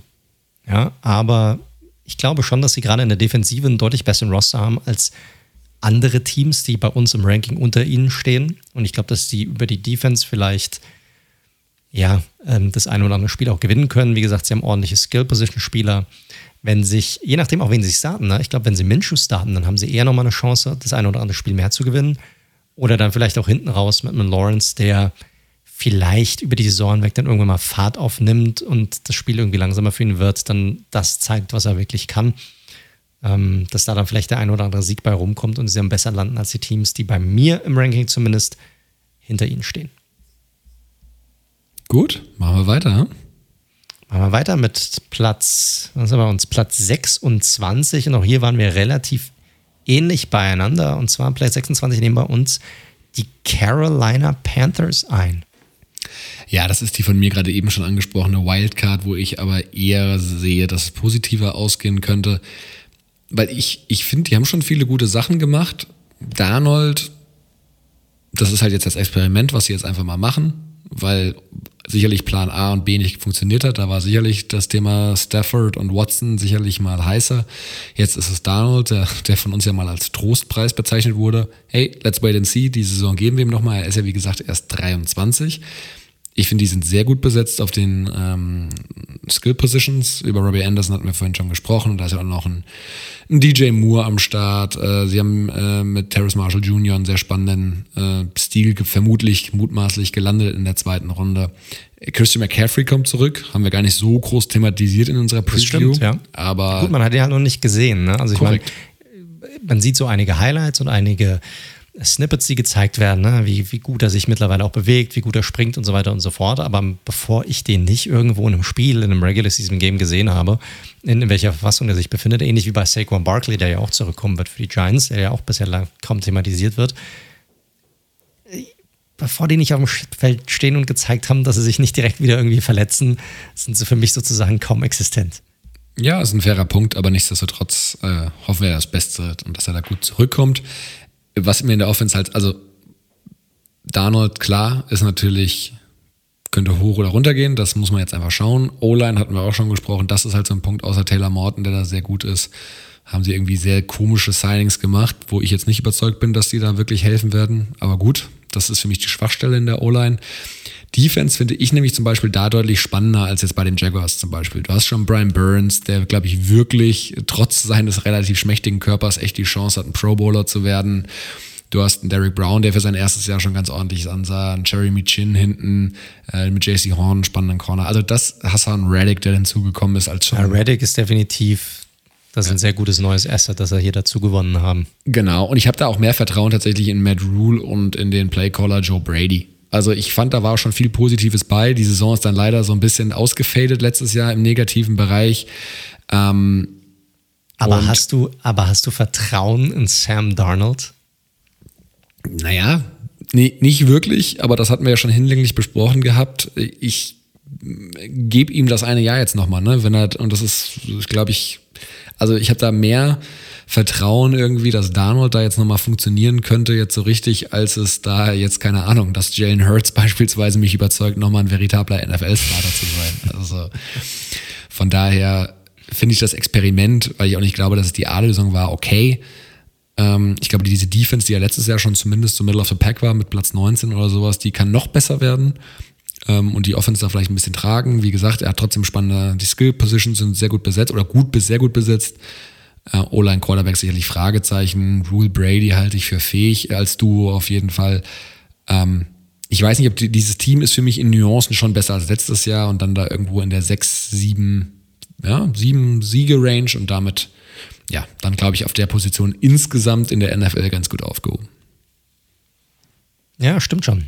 Stimmt schon. Du hast sie jetzt eigentlich so schön positiv dastehen lassen, dass ich mich gerade eben gefragt habe, warum habe ich sie doch nicht irgendwie höher bewertet in meiner Liste. QB ist halt schon wichtig, ne? QB ist halt schon wichtig, absolut. Und dann, genau, dann ist mir halt eingefallen, ja, sie haben halt Sam Darnold bei sich.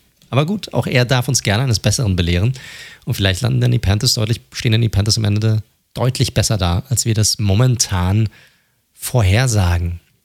Gut, kommen wir zum nächsten Team, Nummer 25 in unserem Power Ranking. Und äh, nimmt auch ein Team ein, das eigentlich sehr, sehr viele Fragezeichen hat. Und zwar die Chicago Bears. Und hier waren wir uns tatsächlich perfekt einig. Beide haben wir die Bears auf Rang 25 bewertet. Ja, neue Hoffnung im Bears Country. Und dank dem vermeintlichen Rookie-Quarterback Justin Fields, obwohl noch gar nicht klar ist, ob er überhaupt mal als Starter zu sehen sein wird diese Saison. Zumindest wahrscheinlich nicht zu Beginn der Saison. Aber man hat natürlich ist eine gewisse Aufbruchstimmung bei den Bears vorhanden. Ich glaube, das darf man hier nicht unterschlagen. Und das hat sicherlich, das, das muss einfach auch immer einen gewissen Push oder einen gewissen Einfluss auch auf das Gesamtteam haben, glaube ich. Also kannst mir nicht erzählen, dass es gar keinen Einfluss darauf hat, wenn man irgendwie eine, eine positive Grundstimmung um das Team herum und in der Stadt drumherum eigentlich hat. Dazu eine Defensive, wo ich sagen muss, dass die im Pass Rush und auch vorne, sage ich mal, in, an der Line immer noch ja, gut sein sollte. Die sind auch da immer noch gut besetzt. Die haben ja einen absoluten Starspieler, aber noch mit Khalil Mack. Robert Quinn, eine interessante Variante, die, die dazu gekommen ist. Da bin ich mal gespannt, wie das Ganze funktionieren wird. Und Sie haben eine echte Nummer 1 auf der Wide Receiver Position in Allen Robinson. Und man darf nicht unterschlagen, sie haben Erfahrung auf der Quarterback-Position. Du hattest es vorhin angesprochen, Andy Dalton, sicherlich ein Spieler, der schon damit klargekommen ist, wenn er gegen, wenn er hinter nicht so prickelnden Offensive Lines gespielt hat. Also er, er hat da sicherlich Erfahrung drin und er war auch schon erfolgreich in der Liga und hat Teams auch schon in die Playoffs geführt. Das muss man einfach sagen. Auf der negativen Seite gibt es allerdings so einiges. Da fange ich mal beim Head Coach an. Ja, der hat es bislang einfach nicht hinbekommen, irgendwie ein klares Konzept aufzuzeigen und auch umzusetzen. Ich glaube, so fair muss man sein. Ja, jetzt kann man sagen, ja, er hatte nicht den prickelsten QB in Mitch Trubisky, der wirklich irgendwie ein komplexes System äh, umsetzen kann. Auf der anderen Seite muss man aber sagen, ein guter Head Coach passt sich halt seinem Team an und guckt, dass er sein Team irgendwie in eine Erfolgsspur führt mit einem System, ja, das auf seine Spieler irgendwie zugeschnitten ist. Das hat er ja dann irgendwie probiert, aber so wirklich erfolgreich war er damit auch nicht. Äh, da war damit auch nicht. Dann hast du zwar einen neuen Rookie-Quarterback, der reinkommt mit Fields und Dalton sicherlich Erfahrung, aber du hast, ich glaube, so richtig hast du keine klare Nummer 1 auf der Quarterback-Position. Und das führt natürlich oder sollte gerade im Laufe der Saison dazu führen, dass es hier immer mehr Talk gibt darüber. Es wird gesprochen und berichtet und berichtet und berichtet. Und die Fans, ich meine, die Fans chanten schon Fields Namen im Stadion. Also das ist schon, ist schon, so eine, schon so eine Sache. Dann, wenn man sich die Defense darüber hinaus anguckt, Cornerback, Room, Linebacker Core lassen für mich auch immer noch so ein bisschen zu wünschen übrig. Also da gibt es schon noch die eine oder andere Schwachstelle, muss man einfach sagen.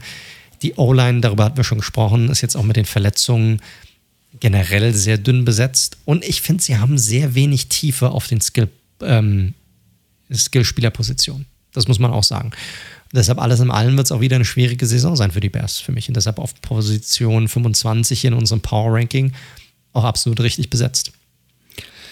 Ja, ich habe sie auch vor den Panthers tatsächlich, weil, also ich sehe die Defense schon noch positiver auf jeden Fall. Die Line hattest du ja angesprochen. Ich finde mit Roquan Smith auf Linebacker alleine den schon dazu haben, macht den Linebacker Room jetzt erstmal sicherlich nicht verkehrt.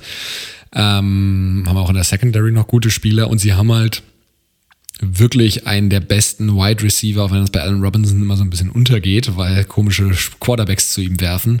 Aber sie haben auch eigentlich eine wirklich klare Nummer eins ähm, im Wide Receiver Room und mit, mit Mooney auch noch jemanden, der, glaube ich, äh, auch nochmal eine ganz spannende Saison als Nummer zwei haben könnte.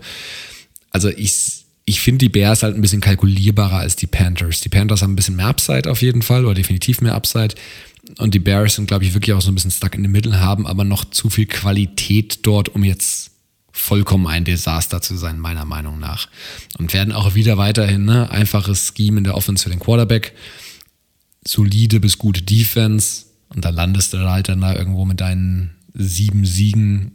Und ja, das ist ja die Range, wo wir sie ungefähr sehen. Und dementsprechend, sie sind nicht so spannend wie die Panthers, sie sind für mich aber so, glaube ich, noch eine Nuance, das verlässlichere und kalkulierbarere Team. Ja, was mich dann so ein bisschen überrascht, wenn wir dann zu unserem nächsten Team kommen in der Liste, und zwar auf Nummer 24, auch hier waren wir uns definitiv einig, was das Team angeht, weil, also, dass dieses Team jetzt kalkulierbar wäre, kann man eigentlich nicht sagen. Und trotzdem haben wir sie beide vor dem kalkulierbareren Team gesehen. Ja, es ist schon spannend, ne? Also, weil man, man guckt sich so ein Ranking ja die ganze Zeit an und man schiebt so ein bisschen hin und her und sagt, ah, das kann eigentlich nicht sein, dass ich jetzt wieder dem vor dem habe. Naja, aber halt das. Also von daher, Leute, also vielleicht mal vorneweg, wir hatten vorhin ja über Tiers, also so Gruppen gesprochen, ähm, in die wir die Teams einsortieren. Und Atlanta, Bears, Panthers, äh, das sind für mich alles Teams, die ich, sage ich mal, so auf einer Ebene sehe. Ne? Also da kann man, ist für mich tatsächlich auswechselbar, wer da jetzt die 24 und die 26 ist. Das vielleicht mal vorneweg. Aber du hast vollkommen recht, das ist bei mir so ein bisschen der, äh, Bonus natürlich für Matt Ryan, der über die Teams, die wir gerade gesprochen haben, natürlich schon der mit Abstand beste QB aktuell ist von den Teams, die wir bisher besprochen haben. Das muss man, glaube ich, fairerweise ja, sagen. Ja, kann man sagen, absolut. Ähm, dann haben sie natürlich auch mit Calvin Ridley einen Spieler, der ach, allem, was man bisher gesehen hat, die das Potenzial ganz klar zum einem Starspieler hat auf der Wide Receiver Position. Du hast mit Kyle Pitts, das ist natürlich ein bisschen die die Wildcard. Äh, aber das da, Unkalkulierbare. Das Unkalkulierbare, aber ja, dieser Mix Air und Hayden Hurst, Field 12 Personnel in der Offense von Arthur Smith, das sollte eigentlich schon funktionieren. Ne? Dann immer wieder Entlastungen über Runs von, von Davis. Also das, das finde ich schon ganz, ganz spannend.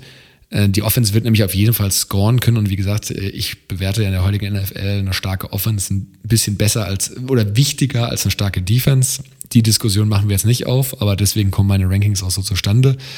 O-Line. Ach komm, komm. O-Line sollte, glaube ich, besser werden, ist aber natürlich immer noch, was die Tiefe angeht, durchaus dünn.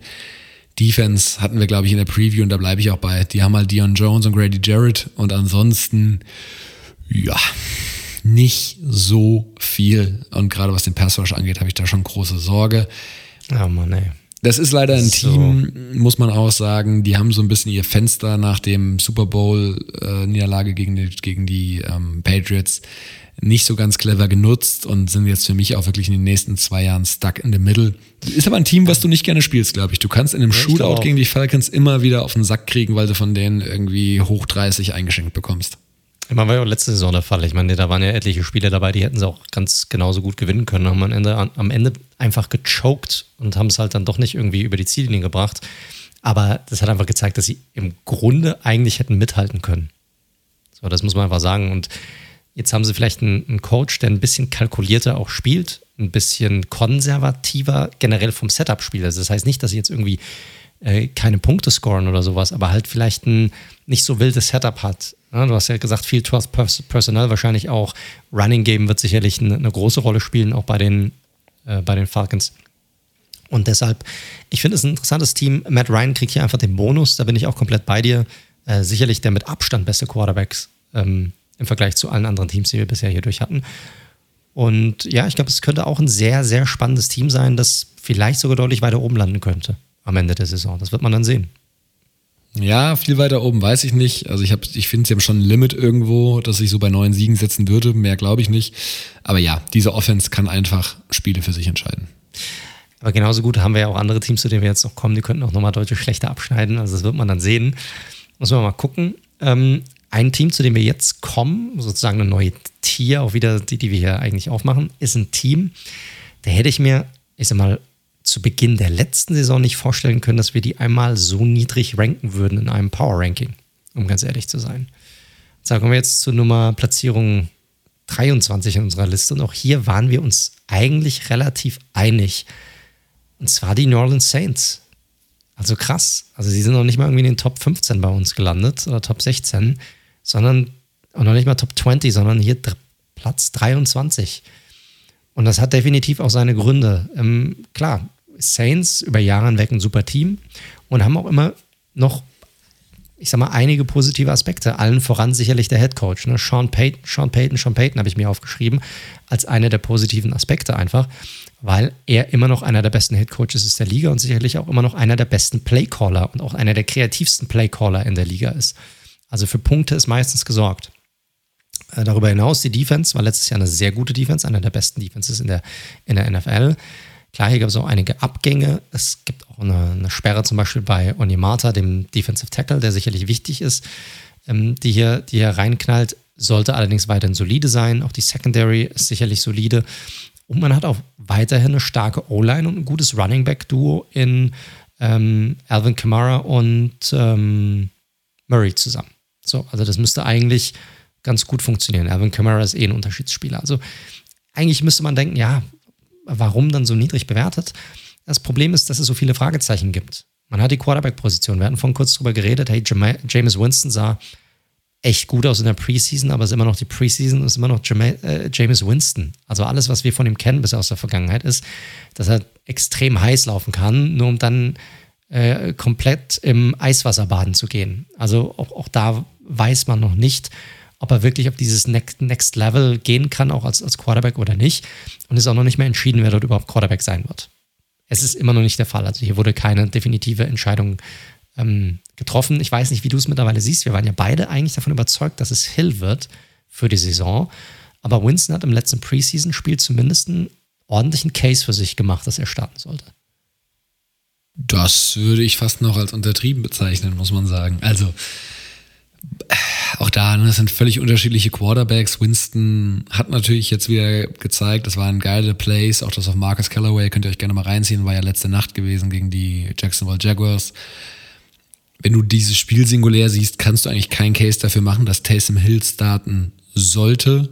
Ähm, muss, man, muss man ganz klar so sagen. Ich bin kein riesen Winston-Fan, aber Winston ist im Vergleich zu Hill sicherlich der bessere Quarterback. Ich glaube, das ist schon er ist, so. Er ist zumindest ein Quarterback. Ich glaube, so kann man es auch ausdrücken. so kann man es auch sagen. Ähm, und ja, bin mittlerweile auch da dabei, dass ähm, er wahrscheinlich die Starterrolle ge gewonnen hat. Aber ja, diese, wie gesagt, und wenn, wenn dann Winston irgendwie mal funktioniert und äh, von diesen, von diesen wilden Interceptions wegkommen, dann können die Saints, dann können wir auch gerne nochmal darüber sprechen, ob die höher kommen. Aber du hast natürlich dieses mega Fragezeichen auf Quarterback, plus du hast ja überhaupt keinen Receiver gerade. Und Adam nee. Troutman als Tight End, wo. Ist auch verletzt. Auch verletzt. Beide Tight Ends, beide Tight Ends ja, sind verletzt. Stimmt, haben, haben, stimmt, haben wir gar nicht drüber gesprochen. Und auch hier muss man auch diese, ich meine, auch, auch ein, auch ein äh, der, der, der Wide Receiver Marcus Callaway, der, der jetzt hier diese, ähm, diese Reception hat und so super aussah, das muss man erstmal irgendwie so in die Perspektive bringen, dass es halt immer noch Preseason ist. Ne? Gegen welche Spieler hat er das gemacht? Das waren immer noch die Jaguars und kriegt er das auch gegen eine Top-Defense hin und kann er sich überhaupt so freilaufen und hat Winston überhaupt diese Zeit gegen eine Top-Defense, die er, die er da hat? Das ist alles wie kommt er dann damit klar? Die Skill-Position Wide Receiver, das, ich meine, darüber haben wir in der Preview gesprochen, die sind einfach extrem dünn besetzt. Thomas fällt immer noch aus, plus du hast dieses Beef da. Sind für mich zu viele Fragezeichen, als dass ich die Saints momentan höher bewerten würde. Also solange Thomas nicht spielt, Leute, ist das mit den Lions der schlechteste Wide Receiver Room ja. der ganzen NFL.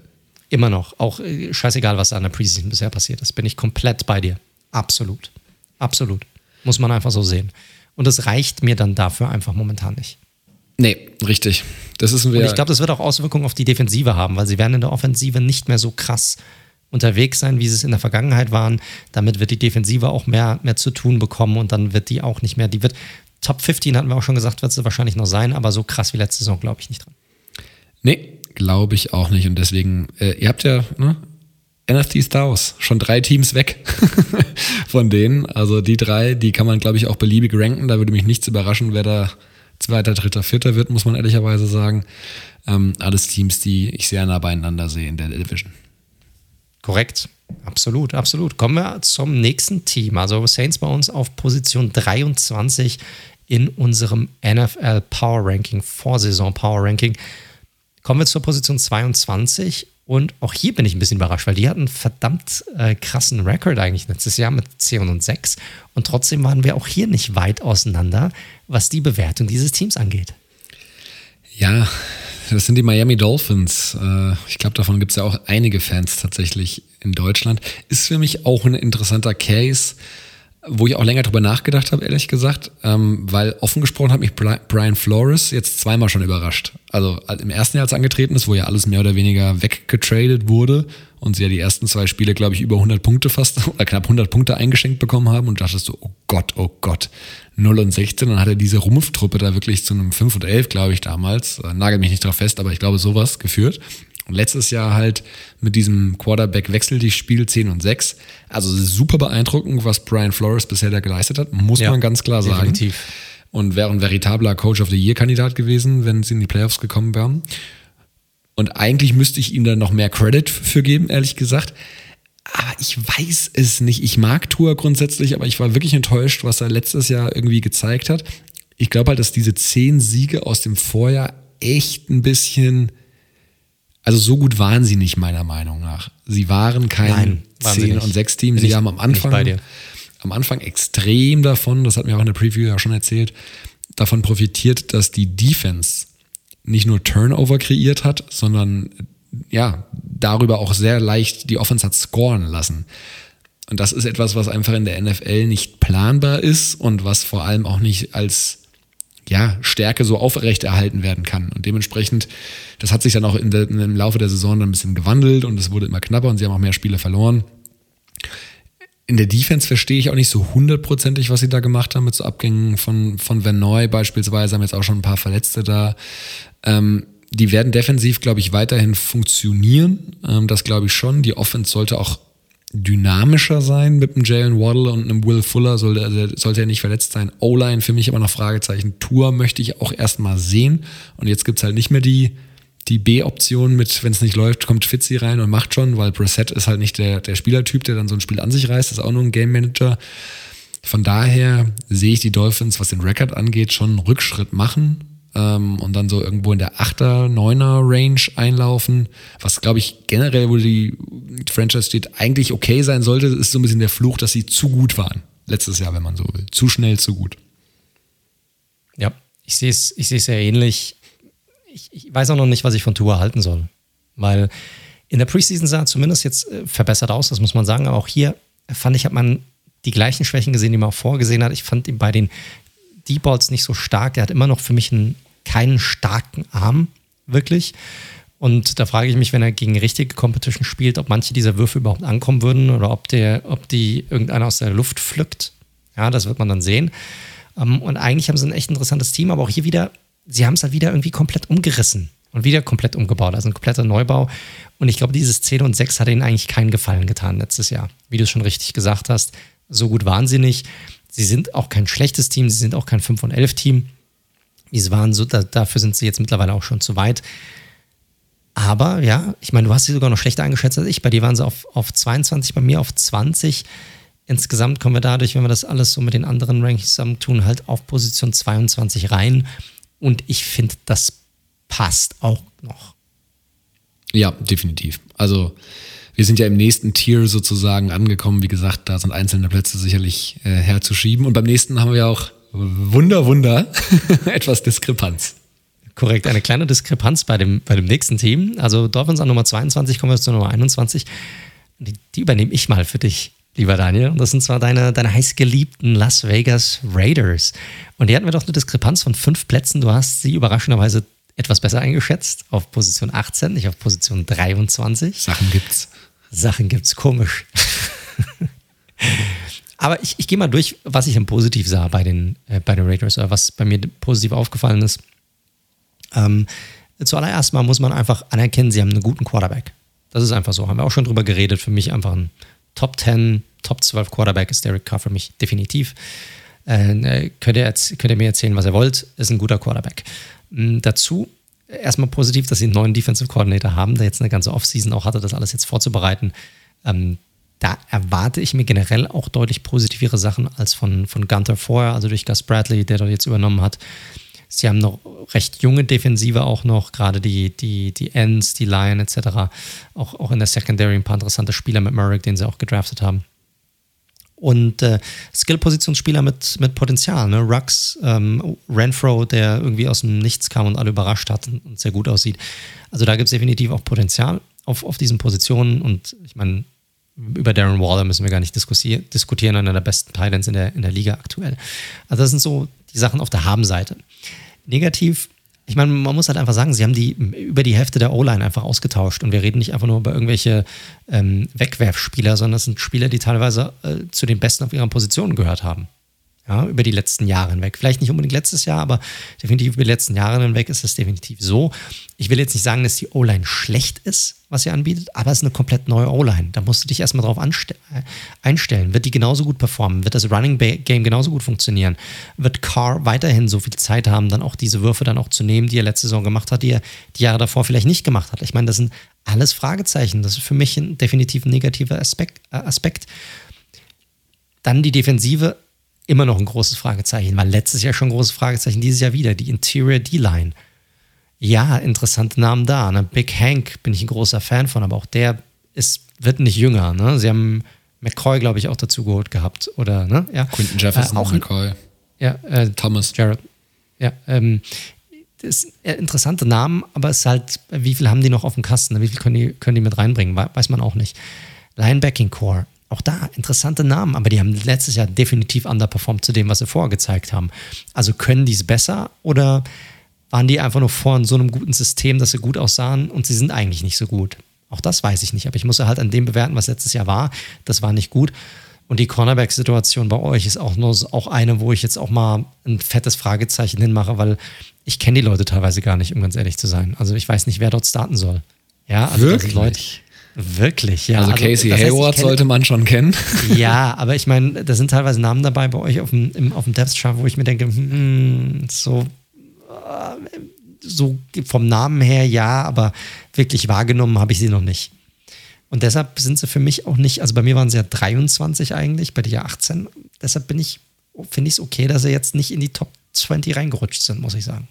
Ja, du wolltest natürlich die Giants. Das war ja eine, das war ein abgekadertes Spiel, um die Giants vor meine Raiders zu packen. Das habe ich schon hey, erkannt. Hey, hey, so, da, kommt, da kommen wir noch dazu und da waren wir nicht weit weg von, das was die Bewertung angeht. Das stimmt, das stimmt. Nein, also generell ist hier natürlich logischerweise der, der Fan-Bias, wobei ich ja eigentlich bei meinen eigenen Teams ein bisschen kritischer bin. Man liest natürlich über das eigene Team noch deutlich mehr und sieht so gewisse Spieler, die für viele andere No-Names sind, wie sie sich so entwickeln. Äh, ich gebe dir aber in den Kernthemen total recht. Äh, die O-Line sollte ähm, die O-Line war letztes Jahr nicht so gut, wie sie bezahlt wurde. Das hatte ich ja schon mal thematisiert. Und deswegen glaube ich aber auch, dass die O-Line wird definitiv nicht besser sein als letztes Jahr. Ich glaube aber auch nicht, dass sie ein Desaster sein wird. Plus, dass Derek Carr ein Spieler ist, der sowieso schnell den Ball los wird. Und sie werden auch brutal viel laufen und ihn gar nicht an die Bredouille bringen, weil mit Drake und Jacobs sollte man sich darauf einstellen, wenn man die beiden da unter Vertrag hat plus Skill Positions hat es schon angesprochen. Defense gebe ich dir komplett recht. Ähm, und da ist tatsächlich einfach auch so ein bisschen meine Hoffnung. Das ist bei den Raiders auch schon seit Jahren so. Viel schlechter kann es nicht werden, denn sie waren sicherlich einer der sechs, sieben schlechtesten Defenses letztes Jahr. Ich glaube einfach, dass das einfachere Scheme von Gus Bradley, den ich durchaus für einen fähigen Mann halte und der ja auch einen guten Track Record hat, ähm, ihn helfen sollte. Ich glaube auch mit Crosby und Gakpo sollte der Pass Rush endlich mal wieder funktionieren.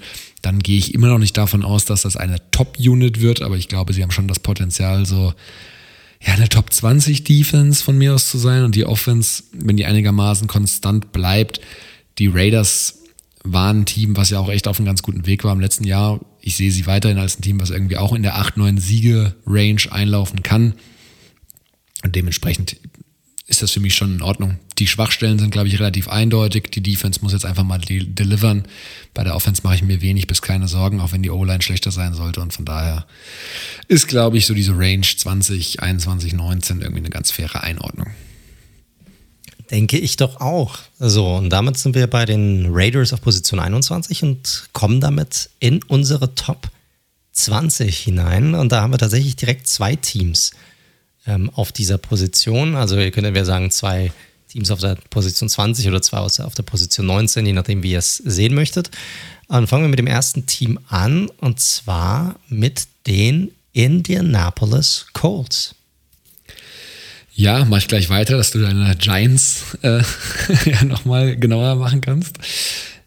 Ja, steht und fällt natürlich mit Wenz. Das Positive ist ja erstmal, und das gilt ja nicht nur für Wenz, der jetzt tatsächlich auf den Videos wieder echt relativ mobil aussieht. Also ich glaube, da ist durchaus eine realistische Chance, dass der in Woche 1 spielen kann oder spätestens Woche 2. Das ist natürlich was ganz anderes, als wir damals in der Preview besprochen hatten. Da sind wir noch davon ausgegangen, dass er und auch Quentin Nelson länger ausfällt. Das ist nicht der Fall. Ähm, von daher Ist das jetzt gut oder schlecht für die Colts? Das habe ich bisher noch nicht verstanden. Das ist immer noch deutlich besser, als wenn da ein Rookie und ein Second-Year-Quarterback spielen würde, definitiv. Nein, bei allen, wir machen ja oft Witze über Wentz, aber äh, so schlecht ist er dann doch nicht. Ich meine alles ernst, was ich zu diesem Quarterback sage. Gut, alles klar. Äh, die, also wir können es kurz machen, die, die, weil die Colts haben sich gar nicht so krass verändert. Die O-Line wird wieder gut sein. Ich weiß nicht, ob sie auf dem Elite-Level sein wird, weil ich glaube, da wird Costanzo schon fehlen. Wide Receiver ist auch ein, ist ein solider Core, fehlt mir halt die Nummer eins, hatten wir auch schon hinlänglich besprochen. Running Back, Taylor sollte hinter dieser Line gut laufen können. Frank Reich ist ein super Coach, ähm, oder kann man, glaube ich, auch so festhalten. Defense ist eine andere Story, da glaube ich, hat man schon so ein bisschen mit Audrey und Houston Qualität verloren und auch so ein Xavier Rose möchte ich gerne auch nochmal eine Saison sehen, dass er das beweisen kann. Da hat er so ein Bounceback hier. Ich glaube einfach, sie haben einen gewissen Rückschritt auf Quarterback gemacht und mir fehlt ja ansonsten auch die Steigerung, dass dieses Roster jetzt irgendwie besser sein sollte als im Vorjahr. Also bei den Coles schreit alles nach Mittelmaß. Ob das am Ende halt neun, acht Korrekt. Siege sind, ja. Äh, gerade in der Division, da können sie, glaube ich, vier einfache Siege einfahren. Viel mehr Witz, aber also ja. mehr als acht, neun Siege würde mich wundern. Nein, wir, wir hatten es ja komplett besprochen, auch schon in unserer Preview. Wir hatten uns ja echt die Frage gestellt, okay, ist dieses Team überhaupt besser geworden im Vergleich zum Vorjahr? Also was den Ross angeht. Und wir haben uns beide gesagt, hm, eigentlich nicht. Also warum sollten sie dann auch besser abschneiden? Also eigentlich eher schlechter. Und es ragt irgendwie nichts heraus. Ne? Der Quarterback, jetzt mal ungeachtet dessen, was ich von ihm halte, ist einfach ein fettes Fragezeichen. Und er muss erstmal zeigen, dass er überhaupt so gut ist wie, oder so gut spielen kann, wie Rivers das letztes Jahr gezeigt hat. Was, das, das ist ja auch nicht garantiert. Ne? Also es ist ja nicht so, dass sie da jetzt irgendwie einen Halsbringer reingeholt hätten, sondern sie haben halt mit Rivers einen echt guten Quarterback verloren. Und ähm, ja, du hast die, die Punkte schon genannt. Bei der Defensive auch viele Spieler, die sich dann erstmal neu beweisen müssen oder wieder beweisen müssen, ob sie das überhaupt hinbekommen. Deshalb zu viele Fragezeichen. Ordentliches, solides, grundsolides Team, aber nichts Herausragendes. Was mich so ein bisschen überrascht, weil ich habe sie eigentlich besser eingeschätzt als du tatsächlich, obwohl ich so ein, in Anführungszeichen, Wentz-Hater bin.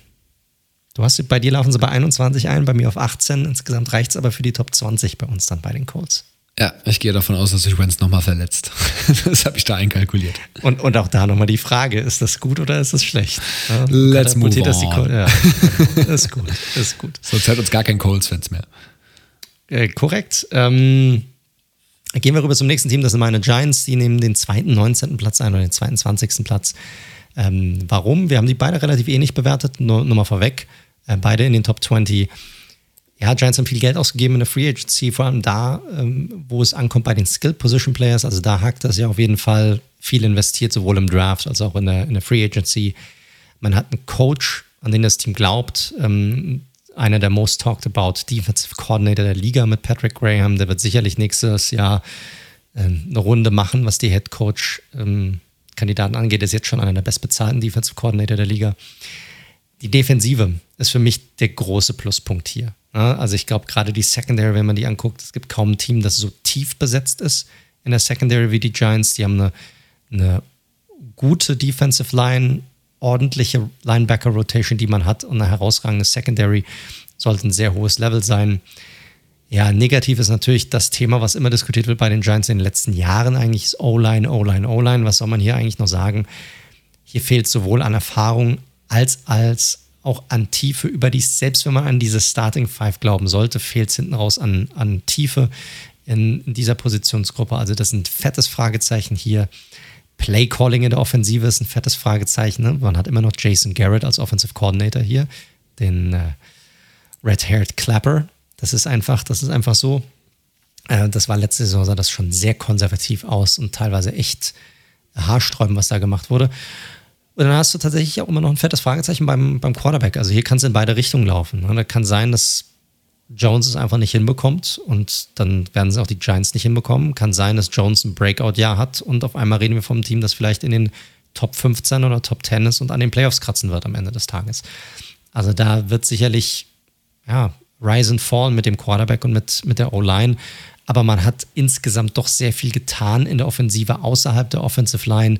Barkley kommt zurück, dass man hier sehr gut oder zumindest wirklich gut besetzt sein sollte und die Defensive sollte auch gut bis sehr gut eigentlich sein. Ja, kann ich tatsächlich als sehe ich tatsächlich als Außenstehender genauso. Ähm, ich finde es sehr spannend, dass man gerade diese Combo, na klar, was ja die alte, was gebe ich einem jungen Quarterback viele Receiving-Optionen ähm, oder sichere ich ihn ab? Ich finde, man hätte auch beides ein bisschen adressieren können. Also sagen wir mal, das Dory Jackson Geld hätte man durchaus auch nochmal in die O-Line stecken können, aber das ist mal meine persönliche Meinung. Ähm, ich könnte ich könnt jetzt natürlich einen Insider rausholen und sagen, wie toll Dory Jackson bisher in der, in der äh, Preseason war und im Trading Camp und so weiter und so fort.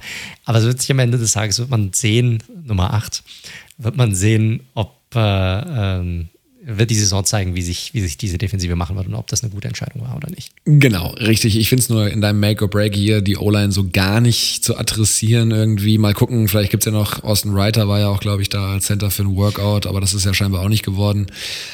Ähm, ich finde es interessant und ich muss ganz offen sagen, das hatten wir auch schon mal diskutiert, ein bisschen fahrlässig, dass sie in der O-Line nichts gemacht haben.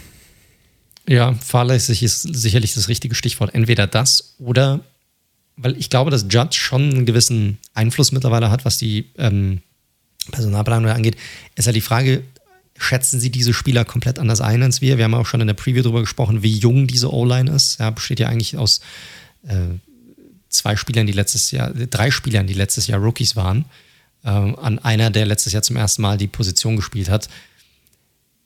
Vielleicht wollen sie da irgendwie was zusammenwachsen sehen irgendwie und denken, das sind so die richtigen Komponenten dafür.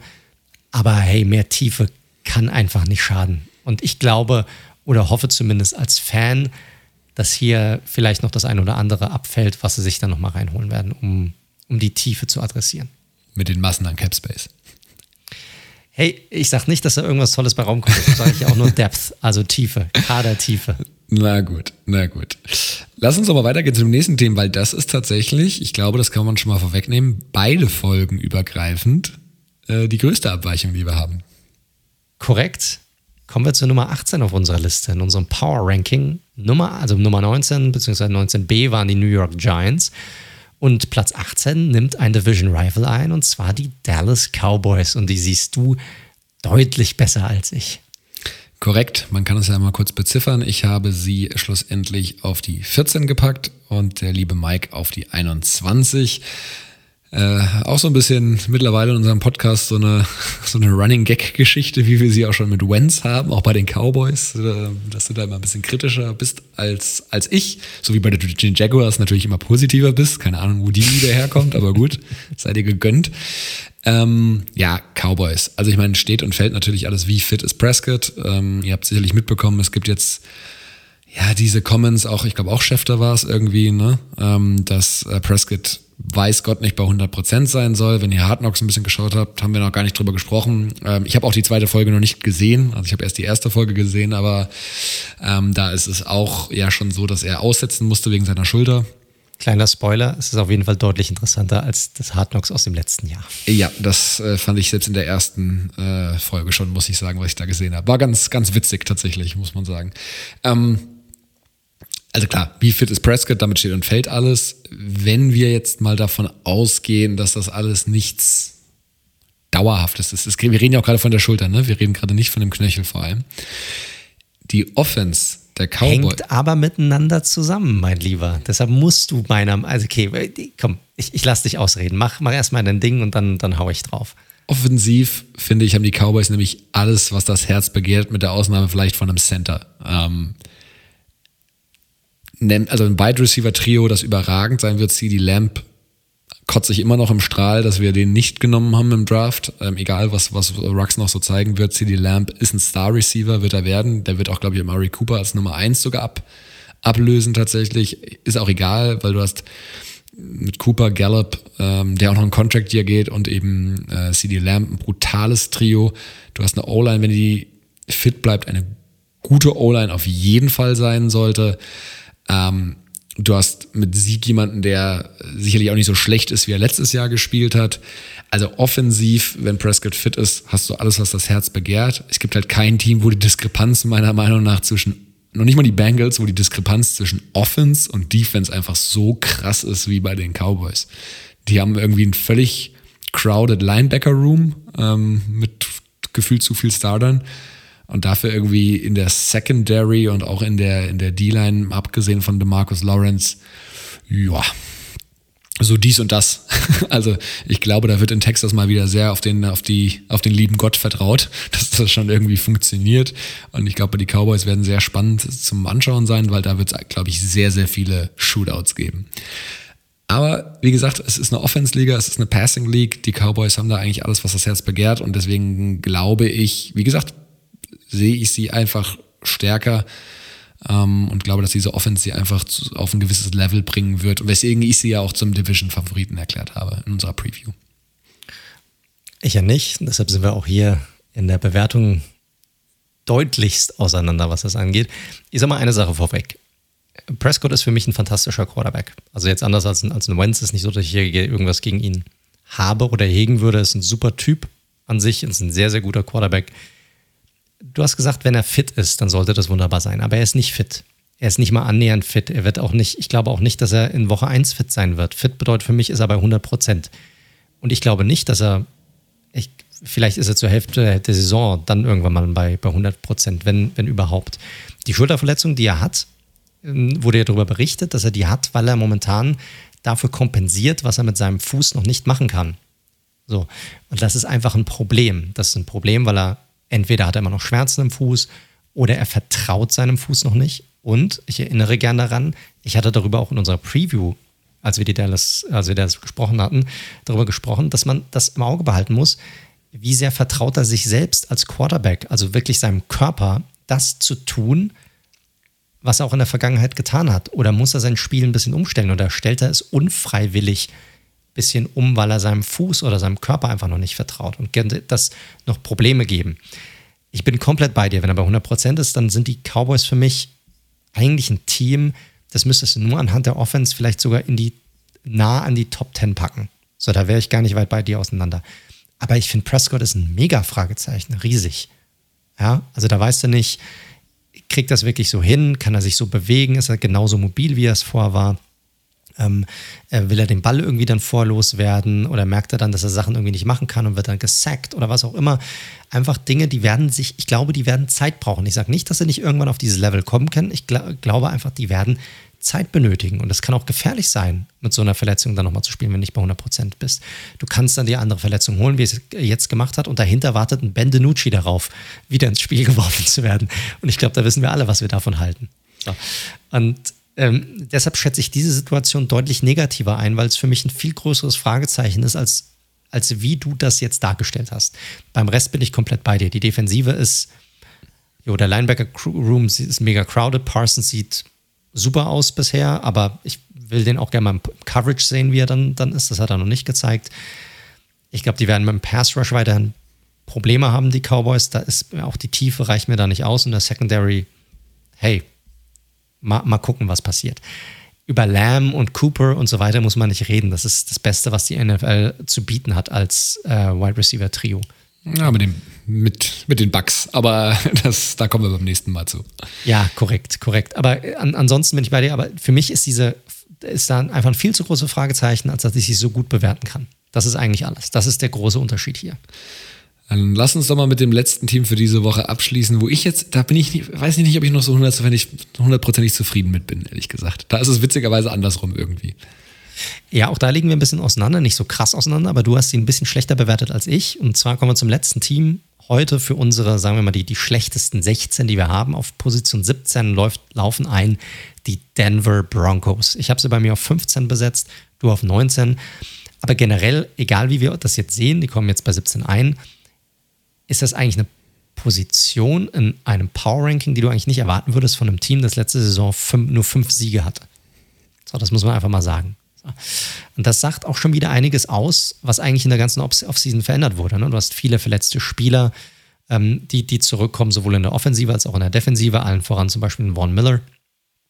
Du hast eine Defensive, die generell sehr, sehr stark aussieht, ne? sowohl durch die Free Agency, und aber auch durch Pieces, die schon da waren. Also du hast eine extrem krasse Secondary und du hast einen potenziell extrem guten Pass Rush, der hier reinkommt. Also wenn, wenn Chubb gesund bleiben kann und Miller gesund bleiben können, da hast du einen Hammer Pass Rush, du hast eine gute Interior, die Secondary ist der Wahnsinn.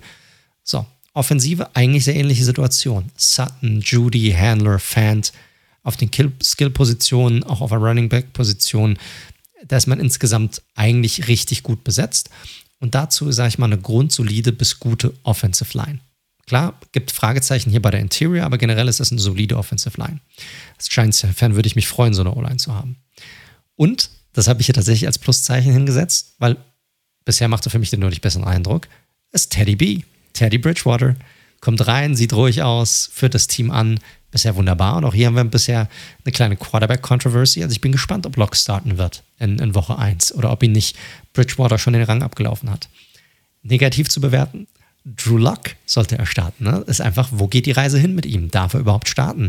Wenn er starten darf, was, was kann er zeigen? Kann er, ähnlich wie bei Daniel Jones, wird es eine Weiterentwicklung geben oder nicht? Aber insgesamt überwiegen hier für mich die positiven Aspekte, die sie hereinbringen. Du kannst natürlich nicht unterschlagen, dass die, die eine schlechte Saison hatten und die kriegst du nicht einfach weg. Aber das, was die in der Offseason gemacht haben und das ganze Team, wir haben schon oft drüber gesprochen, die sind einen guten Quarterback davon entfernt, ein absolutes Playoff-Team zu sein. Ja, wir hatten das letzte Mal, wir hatten es nicht beim Recording gesagt, sondern danach, als wir drüber gesprochen haben, die Broncos mit Derek Carr wären ein Contender. Das ist so. Absolut, das ist so, ganz klar. Ja, ja, ich weiß nicht, ob das für jeden so klar ist, aber wir sind uns zumindest da einig. Ähm, ja, also für mich ist natürlich genau das Thema, was du angesprochen hast. Ähm, Drew Lock, ich hatte es sehr deutlich gesagt und das sage ich nicht, äh, weil ich jetzt irgendwie Broncos-Hater bin. Ich finde, die haben ansonsten wirklich ein, ein fantastisches Roster beisammen. Ähm, Secondary für mich die stärkste der Liga, die ist auch stärker sogar noch als die von euren Giants, muss ich sagen. Äh, von deinen Giants, ähm, sicherlich mit den Patriots wahrscheinlich mit die stärkste. Sieht super aus. Ich finde, wenn Drew Lock wirklich spielen sollte, Drew Lock ist für mich einer der kommende Saison, da nehme ich die Rookies tatsächlich sogar schon mit rein.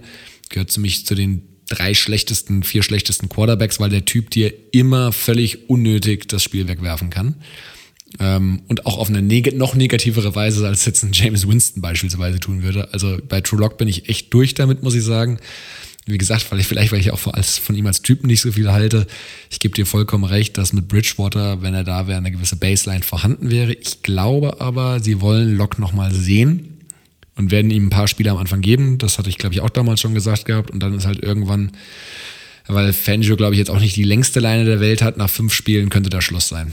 Also ich bin eigentlich komplett deiner Meinung gewesen, hatten wir auch drüber gesprochen gehabt, aber so wie sich Bridgewater mittlerweile präsentiert, auch im Vergleich und wie ruhig er einfach ist und wie komfortabel er auch ist in dieser Pat Shermer Offense, die er ja auch kennt und deshalb wurde er ja auch reingeholt sozusagen als Security Blanket, der sieht so gut aus und da stell, wird sich für mich schon die Frage stellen, hey, gerade als Head Coach, ich meine, Fangio muss auf dem Hot Seat sein, kannst du mir nicht erzählen, dass er das nicht ist.